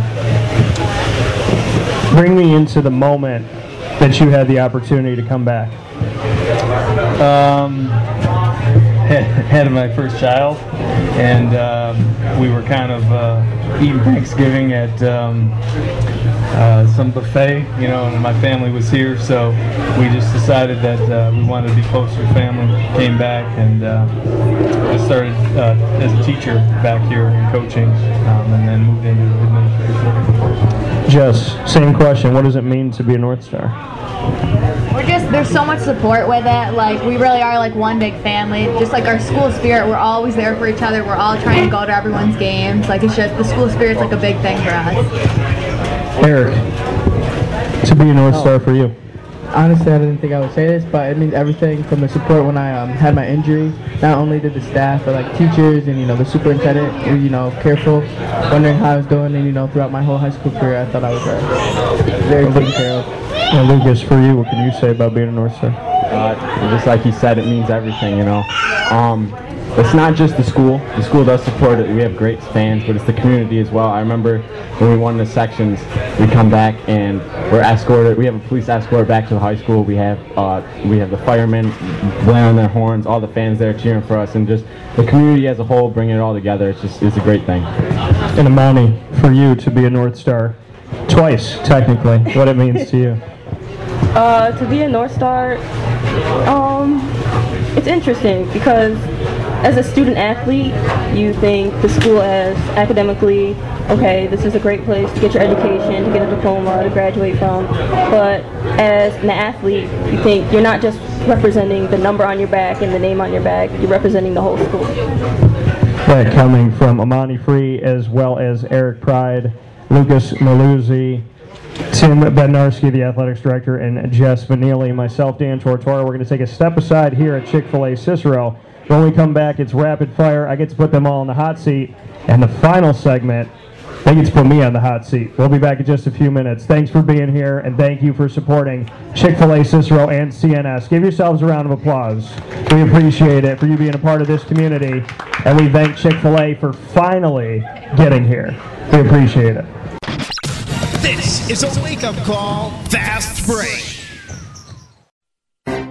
Gear up with the real deal at Dreissig Apparel, creating what people are going to see and learn about you before they even meet you. Gear up for what you need for your team, business, or event. To look professional, look good, and feel good, outfit yourself at dreissigapparel.com. That's D R E I S S I G apparel.com. The only place to gear up with the real deal. What's the universal language of a fan? Clapping your hands. With Fan Hands, the ultimate sports fan accessory, find your team color, slip them on, and start cheering on your favorite team with 11 different colors, always in stock on fanhands.com, where you'll find the ultimate sports fan accessory. Real fans wear fan hands. Utica Pizza Company spells family. Your family, my family, their family.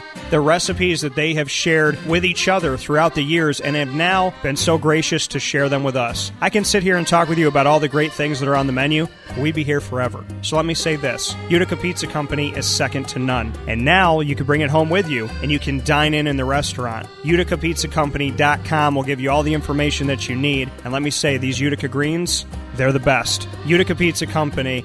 Call them and place your order at 315 214 3060. That's 315 214 3060. Families break bread at Utica Pizza Company.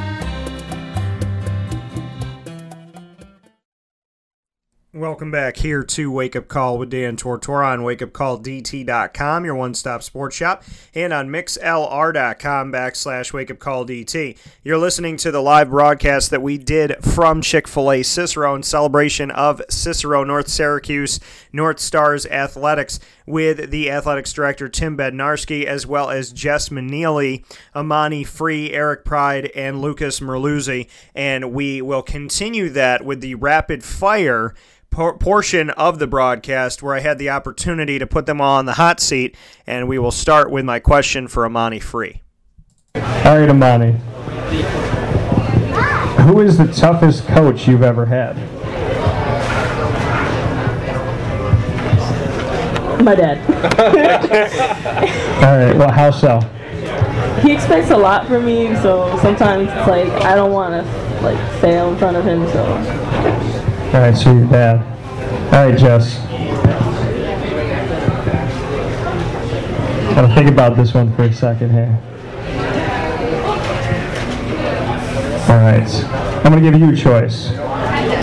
You can sing in public, or you can dance on stage. Oh god. So what would you do?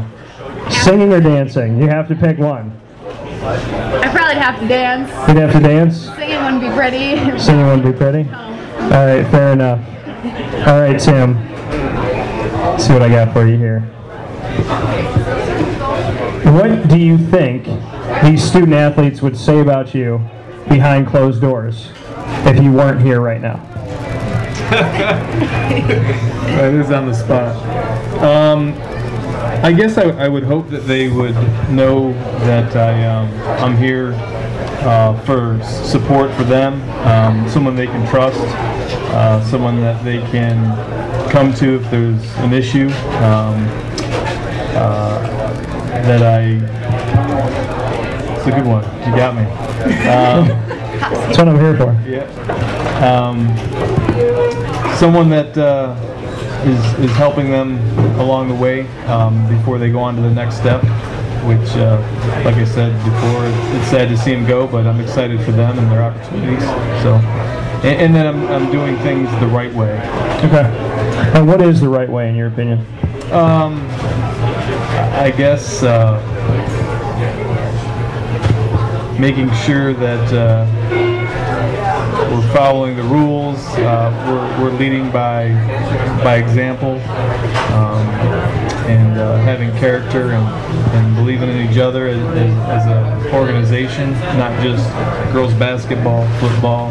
You know, we're, we're all one program. I'm going to stick with you for this. What is your favorite thing to eat at Chick Fil A?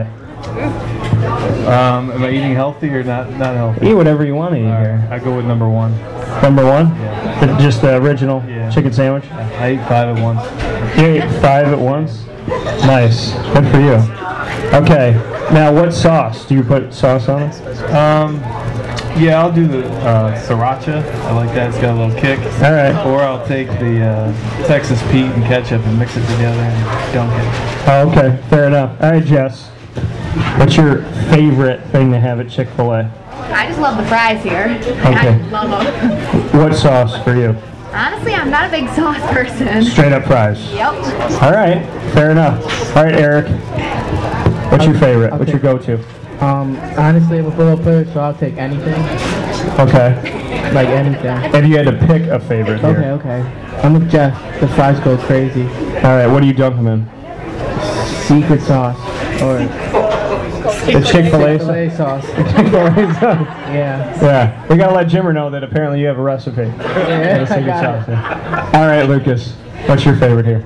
Uh, I would have to say the milkshake, and um, I was told I had to do this. Uh, you had a few guys on the show the other day. So my favorite thing to eat at Carmelita's Mexican restaurant uh, is uh, the Tinga nachos. Uh, Sorry to steal the thunder. Oh, that that that boys lacrosse team. I'm gonna have to have him back here and put him back on the hot seat because of that. So the milkshakes. What milkshake here? I just did um, just the vanilla. Vanilla milkshake. Yeah. All right, fair enough. All right, Amani.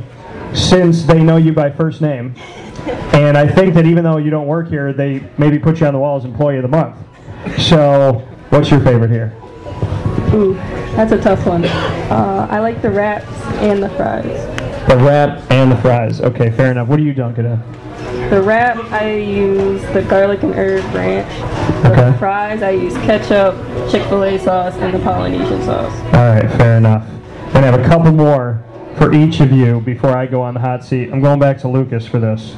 Lucas, what's one thing that you want to change about the current state of the world?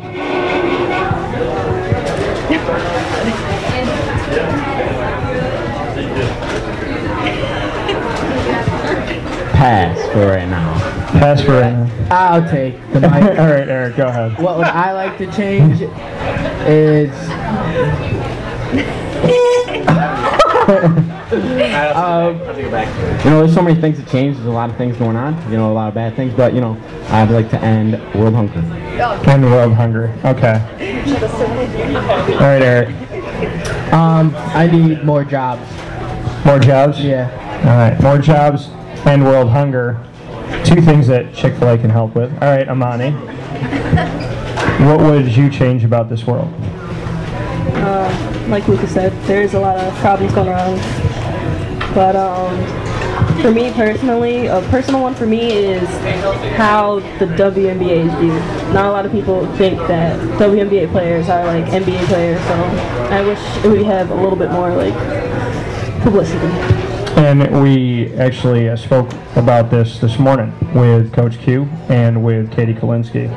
What can you say about the WNBA and the fact that years ago there was no option for women, there was no WNBA. On top of that, It started small, kind of wanted to see how things went, wasn't given a lot of respect. The teams have branched out, the talent is there. So, what can you say about how it's covered and what we can do from here as a broadcaster? I would appreciate it to know and to talk to my fellow media about what they should do about it as well. Um, I guess it's mainly on like the fans. They don't appreciate that women play the same sport as men do. Um, I'm not sure if it's like because we're females or it's because the men do like flashier moves like with the dunking and the in and outs and crossing people over. But women can do the same thing. You just have to pay attention and love the game, not just view it as oh it's females. It's not really important. I agree with that. WNBA definitely needs to get more respect out there. All right, Jess. How can you change? I'd probably do like with all the natural disasters like around the world, like everybody like reaching out and helping out, you know, like coming all together. So doing more for the people out there that need it. Yeah. All right, Tim. What are you changing about this world? Well, I think you know, working in education, um, I would probably focus on the uh, the violence, especially in the school system. It seems like it's on the news every day. Um, so I would look to uh, changing that. And my final question to get you all off the hot seat, and I'm going to stick with you, Tim, for this one. If you had a neon sign that hung above your head everywhere you went to describe who you are, what you stand for, something about you, what would the sign say?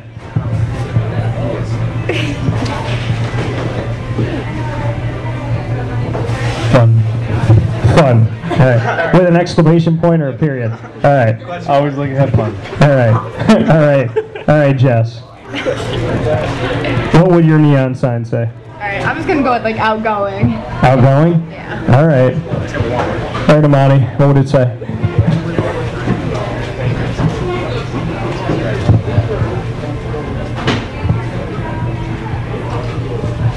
Can you come back to me? I gotta think for a minute. I will come back to you. All right, Eric. What did it say? About me? Yeah. Uh, ambitious. Ambitious. Yeah. Okay. All right, Lucas. It's gotta be. It's gotta be one word. No, it could be anything. It could be a paragraph. Uh, a little, a little thing I coined and, and kind of stole, but it's also out there is "In Jesus' name I play." In Jesus' name I play. Yes, sir. All right. I like that. All right, Amani, I'm back to you.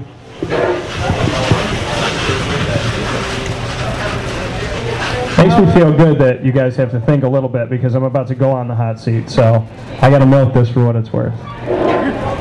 I would have to say, I would say Psalms 46:5. Psalms 46:5. Mm-hmm. Can you let everybody know that doesn't know what that is? It says, God's within her, she will not fall. Appreciate that. I think that's a fair way to end this segment. Wake Up Call with Dan Tortora, with Lucas Merluzzi, as well as Eric Pride, Amani Free, Tim Bednarski, and Jess Manili. We will take a couple minutes aside. I will give you a chance to write down your questions, look them up, do whatever you have to do. And then I'm on the hot seat, so make it interesting. We'll be back in a minute. This is a wake up call, fast break. Hi, this is Kira from Looking Glass Events, where we're always giving you a reason to celebrate. Whether you have a small business, large business, personal event, or wedding, we are available to plan and coordinate your dream event to life. Every detail, every step, Looking Glass Events is working with you all the way. Call us at 315 702 4653. That's 315 702 4653. Or contact us through our website, lgweddingsandevents.com. Looking Glass Events, giving you a reason to celebrate. The Wildcat Sports Pub in Camillus, New York is located on 3680 Milton Avenue in the Home Depot Plaza. It is your family friendly sports bar and restaurant. Folks, some sports bars aren't family friendly. Some family friendly restaurants are not sports bars. The Wildcat Sports Pub in Camillus, New York is proud to be both.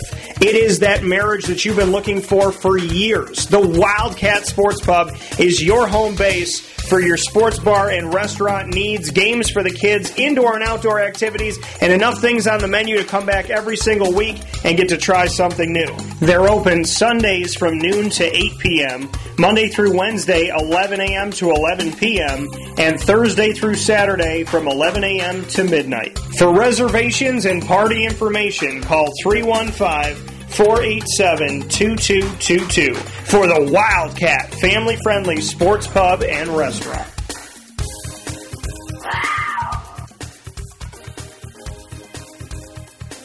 Back here, wake up call with Dan Tortora, live on location at one of my favorite places in the world, Chick fil A Cicero. Jimmer knows I waited over a decade for Chick fil A to come here. So, I because I, used to live in the South, I was born and raised in Syracuse, but I was around Chick fil A down in Orlando and whatnot. So, we're happy that Jimmer brought it home. We appreciate that very much. CNS North Stars, we're here with Jess Manili of Girls Lacrosse who is heading off to Lemoyne to play for the national championship team, and Kathy Taylor. We have Amani Free, who's heading off to Quinnipiac. We also have Eric Pride, who will be playing running back for Alfred, and we have Lucas Merluzzi, who will be a wide receiver for Stony Brook. Tim Bednarski decided to leave for this segment because he didn't want to ask me any questions. No, he had to go back and do sectionals. It's all good. So, Tim, I don't have to be on his hot seat, but I'm on your hot seat. So, Jess, because I know that going into this, you had never really done anything like this, right? Nope. Okay, so I think it's only fair to let you ask me the first question. I'm gonna start with a hard one. All right, she's got them written on the phone. What do you got? Who do you like more, Sam or Fran? Oh God. Oh man. You know, they go back and forth with each other so much. And should I shut the recording off right now? And now they, uh, you know, it's really funny because I've been in the car when, when their their father, my cousin Derek, when he's talking to them and like, oh, Sam did this, and then Franny's like, well, I did this. And and one thing I, I love about Franny is every time she does something good, she'll always say, you know, for an eighth grader. and so I appreciate that. And then Sam is, you know, she's a true competitor. I, I can't choose one over the other because I, I love them both. But I will say that Franny all of a sudden looks exactly like Sam. Oh, and it's crazy to me that there's they're like duplicates and the way that they play and everything that they do. So I love them both. I know if they were here, they'd want me to choose, but I'm not going to do it. So, all right, Amani, what question do you have for me? Hmm. If you had to pick one sport to broadcast for the rest of your life, what sport would it be? Oh, God. I had to pick one sport to broadcast for the rest of my life, it would be between football and basketball because I grew up with that more than anything. But I broadcasted basketball. It was my first job for Marywood University, my school. So, and I love basketball, and, and I always said if I close my eyes and I hear the sneakers and the basketball bounce, I can tell you what zone they're in. So I'd have to say basketball. All right, Lucas, what you got for me? You guys are going to get a bunch, so. A bunch? Yeah, All we right. get like five apiece. All right, all right, all right. So this one, so picture it. A penguin walks through that door right now, and he's wearing a sombrero. Uh, what does he say, and why is he here? You're doing what the boys lacrosse team did. Just ask me these insane questions. So, a penguin walks in with a sombrero. What does he say? What does he do? What does he do? And what does he say? Uh, well, he eats some Chick fil A, which makes a lot of his relatives question him. And then maybe he goes to Carmelita since he's wearing a sombrero. That's true. There you go. No, that's a good one. All right, one. Eric, what do you got for me? Please make it somewhat normal. Uh, I'm sorry, but can you des- describe the describe the color yellow to someone who is blind? I got asked to do this already. So, describe the color yellow to someone who is blind. I would say that when you feel the sun on your face, that is what yellow feels like. Or when you're extremely calm, I would say that too, because it's kind of like that yielding, calming color. I would say that. Yes. All right, fair enough. All right, Amani, what's your second one for me? Yeah.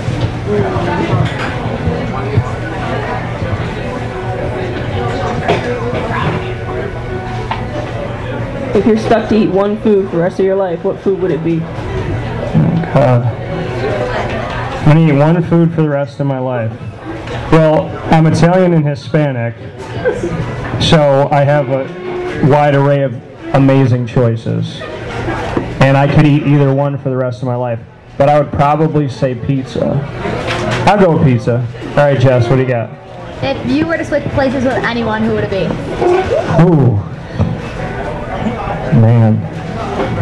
I think it would be really cool to switch places with God to know what He thinks of what's going on.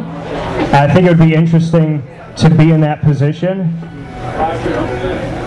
I feel like five minutes in, I'd be like, "Do you want it back?" But I, uh, I would say I'd also want to switch places with my mom because she is one of the greatest people that I know. I would switch places with her in a heartbeat because I appreciate our relationship through my eyes. I would love to see it through her eyes. And in the same respect, you got to take care of mom. So, you know, I, I just, my mom and my grandmother, who is my mom's mom, I, I would, in a heartbeat, switch places with either one of them because I love them dearly. So I would do that. All right, Eric. Number two, what do you got? Teach me something I don't know in the next five minutes. Teach you something you don't know in the next five minutes. When you're talking on a microphone, hold it up to your face. Hey, hey, hey. All right, Lucas. All right, so rainy night, dark out, about 10 p.m. All right. You're alone in your car. What are you thinking about? Rainy night, 10 p.m. You know, maybe you got some some smooth jazz playing. I would be thinking, how did I get to Chick fil A after it closed? Why did I do this to myself? All right, Amani. What's your third one for me?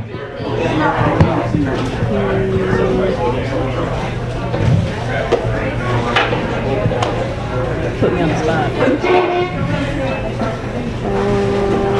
Anything. Anything. Anything at all. If you have to stay a certain age for the rest of your life, what age would you want that to be? Oh man, I would be six years old because my grand, both of my grandfathers passed away in 1992 when I was six. So I would say sta I would stay six for the rest of my life, so I never had to say goodbye to them. That's what I would do. All right, Jess, you got it. All right, who's your favorite athlete? Oh man, currently. This is not easy. I like this. I'm going to go by sport. I love Jerami Grant, and I'm going to say that because, I mean, Jeremy has played for the Oklahoma City Thunder, you know, up to this point, but I've covered him. I've covered his brother Jerian, who played for Notre Dame. Uh, his father Harvey, I had the great opportunity of meeting him and, and speaking with him. So I love the Grant family, and Jerami has always treated me with respect, and he's never had like a big head. It's never gotten to him. So I would say him for basketball. He's a good kid. I would say for football, hmm, I would say Blake Bortles because he takes more trash talking than most, and he played with a tear in his right wrist in his throwing hand for from December 2016 all throughout this past season, and we heard that Tom Brady had a little boo-boo on his thumb and everybody was crying about it. This guy had to play with a tear in his wrist and had to take injections before every game. So I would say him for that. For baseball, I would say Aaron Judge because he's making people like the Yankees again after steroid Rodriguez. And let's think. I got to think of some other stuff here. For hockey, I, I think it's anybody on the Ducks because I just love my Mighty Ducks. So I would say that. And obviously, you know, Syracuse, Lemoyne, OCC, Oswego, all these, all the student athletes here. I have a lot of love for them, and and I have a lot of care and concern for CNS. So, you know, you guys are fun to be around, and not to put her on the spot, but because I've known Amani for a long time, I would say that Amani is one of my favorites. And I know that you have a tough coach in Pops right there, and you've responded very well. So I would say that I would say Amani's Amani's done a lot that, that I can appreciate over the years. And even though she's younger than me, you taught me to never give up. And that when it is 5 a.m. and it's snowing outside and you're playing basketball, I mean that's that's true grit. So I appreciate that. All right, Lucas, what do you got? All right, so are you a, a team Yanny or a team Laurel? I'm convinced that this is a government conspiracy. And, and I think that when we're listening to this file that's Yanny or Laurel, there's subliminal messaging and they're telling us to do something. I think the government's involved in all this. like his address gray or blue or whatever the heck that one was. Did you hear the brainstorm and Green Needle one? The what? Brainstorm and Green Needle? No. You have to check it No, out. but Yanny or Laurel, I'm, I'm going to say Yanny. I, I don't hear Laurel at all. But I think I think it's a government conspiracy. All right, Eric, what do you got for me? What were you like in high school? Same as I am now. God-fearing man, humble, hungry, wanted to do things the right way. I sat in the front of my class. I raised my hand. I sit in the front of press conferences and I raise my hand. So it's not. Sometimes it feels like a thankless job, but if you don't put yourself out there, you're never going to achieve your dreams. So I'm very much who I am today is who I was. All right, Jess, what do you got? What's one word to describe you? determined, and I would also say comedic, and I would say faithful. I'm gonna have to pick three. All right, Amani, what do you got? You're stranded on an island. All right. You get to pick three people and one way to escape the island. Oh gosh. What would it be? Three people and one way to escape the island. Oh, and you can only take one person to go with you. Oh. So I'm leaving two people on the island. Yes. So it's gotta be two people I don't like. I here. No, you have to like all of them. I gotta like all of them. Man. Hmm. this is tough. It's funny, but it's tough. All right, just just roll with me on this. I love my mom and my dad, but I'm gonna bring my. Oh gosh. I'm gonna bring my mom. I'm gonna bring my dad, and I'm gonna bring. I'm gonna bring LeBron James, because I'm leaving LeBron on that island. No, he has to be someone you like. Oh, I kind of like him. He's a, I respect him, but I'm gonna leave him on the island because somebody else needs to win a championship. But I'm gonna take my mom because my dad has always claimed to be the smartest person in the room. So if he can figure a way off the island, I'm gonna have him save LeBron, and I'm gonna save my mom. That's what we're gonna do. All right, Eric, what do you got for me? What can you take away from me at this interview? What can I take away from you? Yes. Honestly, I would like to do a couple shows with you and see how our chemistry is because I like your I like your comedic timing. So I think I'd do a couple shows with you, Eric. I'd love that. All right, I'm gonna have to stick. You're gonna have to stick around with me. Yes. I have to make it happen. All right, Lucas. Second to last question to for you. I'll What do you another. got? I'll get another. Yeah, you'll get another. All right, I'm not really sure right here, so I'll pull this one up. You are a new addition to the Cran Box. What color would you be and why? I feel like you're texting the, the boys lacrosse team. Yeah, that's that one too. Yes. It's just uh, it's the page I'm on. You know, what, let me get another one. Let me get another. Yeah, one. get another one. You know. All right. Well, well, he's looking, Jess. What do you got for me? All right, what would you be doing if you weren't doing this? What would I be doing if I wasn't doing this? If I wasn't broadcasting, I would be acting more, or I'd be singing. So I plan on doing both. I have gotten to act a little bit, so that was fun. All right, all right, Lucas.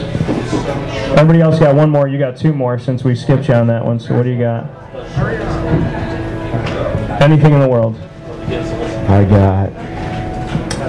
The internet. what? Can you ask me a question about what I did before the internet? What did you do before the internet? Well, I don't like libraries, so I tried to stay out of them. But what did I do before the internet? I don't. I had to look stuff up. I had to research, and it wasn't on Google, and it was difficult. And I feel like I was born in 1890 when I'm describing that. But yeah, when I was a kid, there were no cell phones. But I'm only 32. When I was a kid, there was no cell phones, no computers in the house, no internet. Then we had AOL. So yeah, life was life was tragic according to younger people now. But I liked it. I liked I liked that you had to leave a message Well, most people didn't have answering machines, so you didn't even know where they were. But you had to leave a message, and then you, they had to call you back if they felt like it. I thought that was cool. I missed that. Cool stuff. All right, Eric, this is your final question. Would you rather get eaten by a lion or an alligator? Well, I'm going to pick a lion because St. Daniel was thrown into a lion's den, and he prayed to God, and God tamed all the lions. So I'm going to take my chance with the lions. Okay. All right, Jess. What you got? All right, who's your favorite actor? Ooh, my favorite actor, Robert De Niro. Bobby De Niro. All right, Amani. Final one. You have two? All right, ask me two. You Okay. can ask me both. Okay. If you had to go on a date with one famous person, who would it be? I love my wife. I know who she would pick, though. I know, I know who she would pick, though. She would pick Jennifer Aniston or Tyra Banks because she knows. So, that's I'd pick one of those two. And and I love that when, when Janet Jackson was at the Billboard Music Awards, that Tyra was still getting down to that music. I appreciated that a lot. So that was nice. So I guys, Tyra Banks is still good in my book. You got another one though. So what is it? If you needed someone to broadcast with you, who would you pick at this table? Ooh. Besides Eric. Besides Eric. Well, I, Amani, I, I would do a show with you, and I would call it the many, the many faces of Daryl Free. Is what I call it. That's what I call it. I got to roast him a little bit here today. All right, Lucas, your final question. What do you got for me? All right, so you remember my bucket list, right? Yeah. Final question is, uh, would you like my autograph? I'll take I'll take your autograph only if you'll take mine. All right, deal. Fair enough. Sounds All right. With that being said, for Lucas Merluzzi of football and basketball at CNS, you can see him at Stony Brook coming up very soon as a wide receiver. For Eric Pride of CNS football, who you can see as a running back at Alfred. For Amani Free of CNS girls basketball, who you will see at Quinnipiac, and for Jess Manili, who you will see with Lemoyne coming up, and you'll continue to see for CNS Girls Lacrosse. I'm Dan Tortora. This is Wake Up Call. Thank you to each of these student athletes, and thank you to Tim Bednarski, who did not put me on the hot seat. We appreciate it. And if we could steal Jimmer for a moment, if he can come over here, because I know he had some words to say to CNS. So we'll await that, and we'll be back here in just a second. This is a wake up call. Fast break. This is Lawrence Papaleo, licensed real estate salesperson for Gilbo Realty. Call our home office at 315 752 9513, or better yet, call or text me directly at 315 748 2524. Let me ask you a question, Lawrence. If I needed you to help me buy a house, find the right place, could you help me do that? Joe, I'll help you find your dream home. You don't ever say my name on the radio, never. If I needed to sell a house, could you help me go about that the right way? Yes, yes, I can. How do they get a hold of you? Call me directly at 315 748 2524. But you also do the commercial property. So if I got a business, couple businesses, gotta take one here, move it over there, do this, do that. Are you gonna help me buy and sell my commercial property also? Yes, sir. I like that. I like that. What's my name again? I have no idea. Absolutely, but they need to know your name, so give it one more time. This is Lawrence Papaleo, licensed real estate salesperson for Gilbo Realty. My phone number is 315 748 2524. Why don't you tell them your name one more time and that number so we can jot it down? This is Lawrence Papaleo. Call me or text me directly at 315 748 2524. Carvel DeWitt, it's what happy tastes like. Do you know why? Because we make ice cream. Creamy, rich, flavorful ice cream. Not yogurt or ice milk like some of our competitors. Ice cream. Fresh, by hand, daily. For the calorie conscious, we have something new for you. Our new Carvelite. Same great flavor, creaminess, and texture of our regular ice cream with only 35 calories an ounce. So whether you want an ice cream cake, flying saucer, dasher, Carvelanche, hard or soft ice cream, we will satisfy your craving with our fresh, handmade regular or new Carvelite ice cream. Carvel DeWitt. It's what happy tastes like. All right, and before we wrap up here with the CNS North Stars, we're going to have Jimmer Sikowski, who's the owner and operator of Chick fil A Cicero, who made one of my dreams come true by coming here. So we're going to hand it off to you because we came up with this idea jointly to have CNS here every single month and to make sure that all year round you're going to be surrounded by the student athletes, the coaches, and the staff that cares so much about you and that you care so much about in the community. And, you know, CNS obviously is right here on the wall at Chick fil A Cicero as well. So I'm going to hand it off to Jimmer for a few words. Sure. Thanks, Dan, and uh, I want to thank uh, all you young people and, and the families for coming. Uh, one of the things that's really important for us here at Chick-fil-A is uh, positively impacting the lives of everyone that comes in contact with the restaurant, uh, and no one more so than the young people in this community. And so uh, your presence in this restaurant honors me and honors our team. Um, the other thing I would share is you know, one of the things that we like to recognize at Chick-fil-A is uh, people who are trying to be remarkable in their lives, right? And so when I was talking to Mr. Bednarski about what we might want to do for the next monthly event, uh, we came up with this idea that we'd have some remarkable young people from CNS and and you four, right, were the people that were selected, and I think that's an incredible testament to you. Uh, but just as importantly, a testament to your loved ones, the people that are here tonight, and some of them that aren't, um, that obviously played a very big part in, in you getting to this point in your life, and and as you continue your journey into college, uh, they're a big foundation for that. So. Uh, Thank you so much for coming out and being remarkable people and setting a great example for the other young people in this community in terms of what can be achieved through uh, hard work. And I know it's a lot of hard work and dedication. So thank you. Have a good evening. Thank you.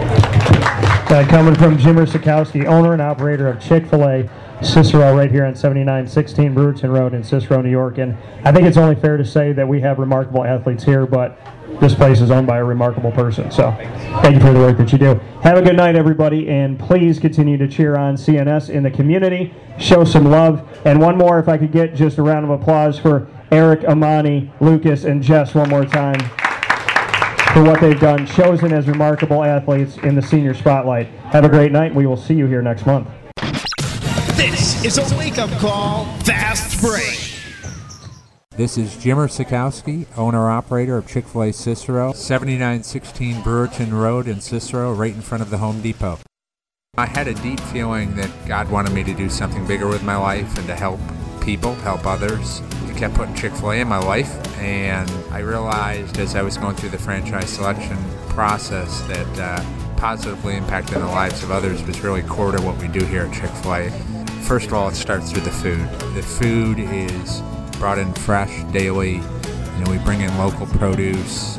We prepare to order in the kitchen. We hand bread our chicken. We hand spin our milkshakes. It's it's great food. It doesn't taste like fast food. I, I think the second thing is is the way people feel when they come in a Chick-fil-A restaurant. It's different. We we try to treat people with intentional kindness here, which is very different and deeper than good customer service. And so, I think it feels remarkable for most people to come in a Chick-fil-A restaurant. And then lastly, the impact that we try to have in the community is very different. It's a big part of the expectation of every operator of a Chick-fil-A restaurant is that they're actively engaged in their community, they're a leader in the community, and they're, they're making a difference. When they realize that what we're striving to do is to shine a little light in their life, that's a very, very different experience uh, than you will have in any other quick service restaurant. And it's that remarkable experience that I think people will emotionally connect with.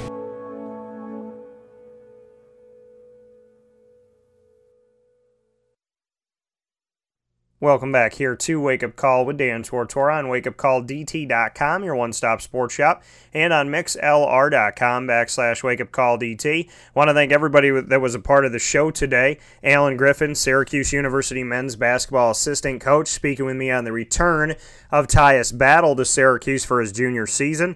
I also want to thank Katie Kalinsky and our coaches with class, coaching with class segment that we do every single Thursday around 9:30 a.m. Eastern Time right here on Wake Up Call with Dan Tortora. So thank you to Katie Kalinsky, who spent seven years under Jim Boeheim at Syracuse and is looking for her next opportunity as we move forward and hoping and and uh, God bless the best for her and the best for her path as she moves forward. And I also want to thank from CNS our remarkable athletes senior spotlight. Would love to thank Jess Manili, who plays girls lacrosse there and will be moving forward to Le Moyne, who just won their first ever national championship. Eric Pride for everything that he's done and heading forward to play running back in college and obviously playing running back at CNS to Lucas Merluzzi who will play wide receiver in college and in his time at boys basketball as well as football at CNS, and Amani Free, who will head off to Quinnipiac and will be playing women's basketball and play girls basketball at CNS. And of course, Tim Bednarski, the athletics director of CNS, the first show we got to do together, and I had a phenomenal time. And of course, to Jim Sikowski, the owner operator of Chick fil A Cicero, who made my dreams come true when he brought Chick fil A to central and upstate New York. And obviously, we appreciate and love our mission and, and working with them there, including doing things like serving the community. And really want you to check out uh, what we did with that. You can see our video on Facebook at Wake Up Call DT on a surprise visit that we paid paid to the canteen, which is right in front of Cicero North Syracuse High School. You definitely want to check out that video and, and the nice little surprise that we gave to the young men and women in the community and, and just uh, some of the words that Jimmer had to say and everything as well. So, with that being said, Friday's show will be June 1st. Hard to believe. So, God bless your May, folks. Please say a prayer for my family. My aunt just had surgery, and uh, my dad is having surgery. So please say a prayer for the both of them. Say a big time prayer for my mama because she's fighting a good fight, and uh, and for my wife because she's an amazing person that's starting a new chapter in her life, and I just love supporting her and I love being her partner. So God bless to my wife. And with that being said, blessings to everybody that needs it and all the prayers that we have out there. Tomorrow's show, as you know, on Fridays, we do the annoying moment of the week, proudly presented by Carvel DeWitt, first and foremost on the show. We'll do that at 9 a.m. Eastern Time, right after the morning menu. And then we'll get into a special sound bites of the week at 9:30, or pardon me, significant sound bites at 9:30 a.m. Eastern Time. And then at 10 o'clock, we'll be jumping into a world that I love on video and audio. We're looking forward to having John Newman back on the show from Newman Sports Cards. So, plenty coming up here on Friday's show. God bless May. Let's finish off May strong. Let's start June in an amazing way. June 1st is tomorrow, folks, and it's time to buy your tickets for the CNY Pop Festival. We got about, about a month and a half to go.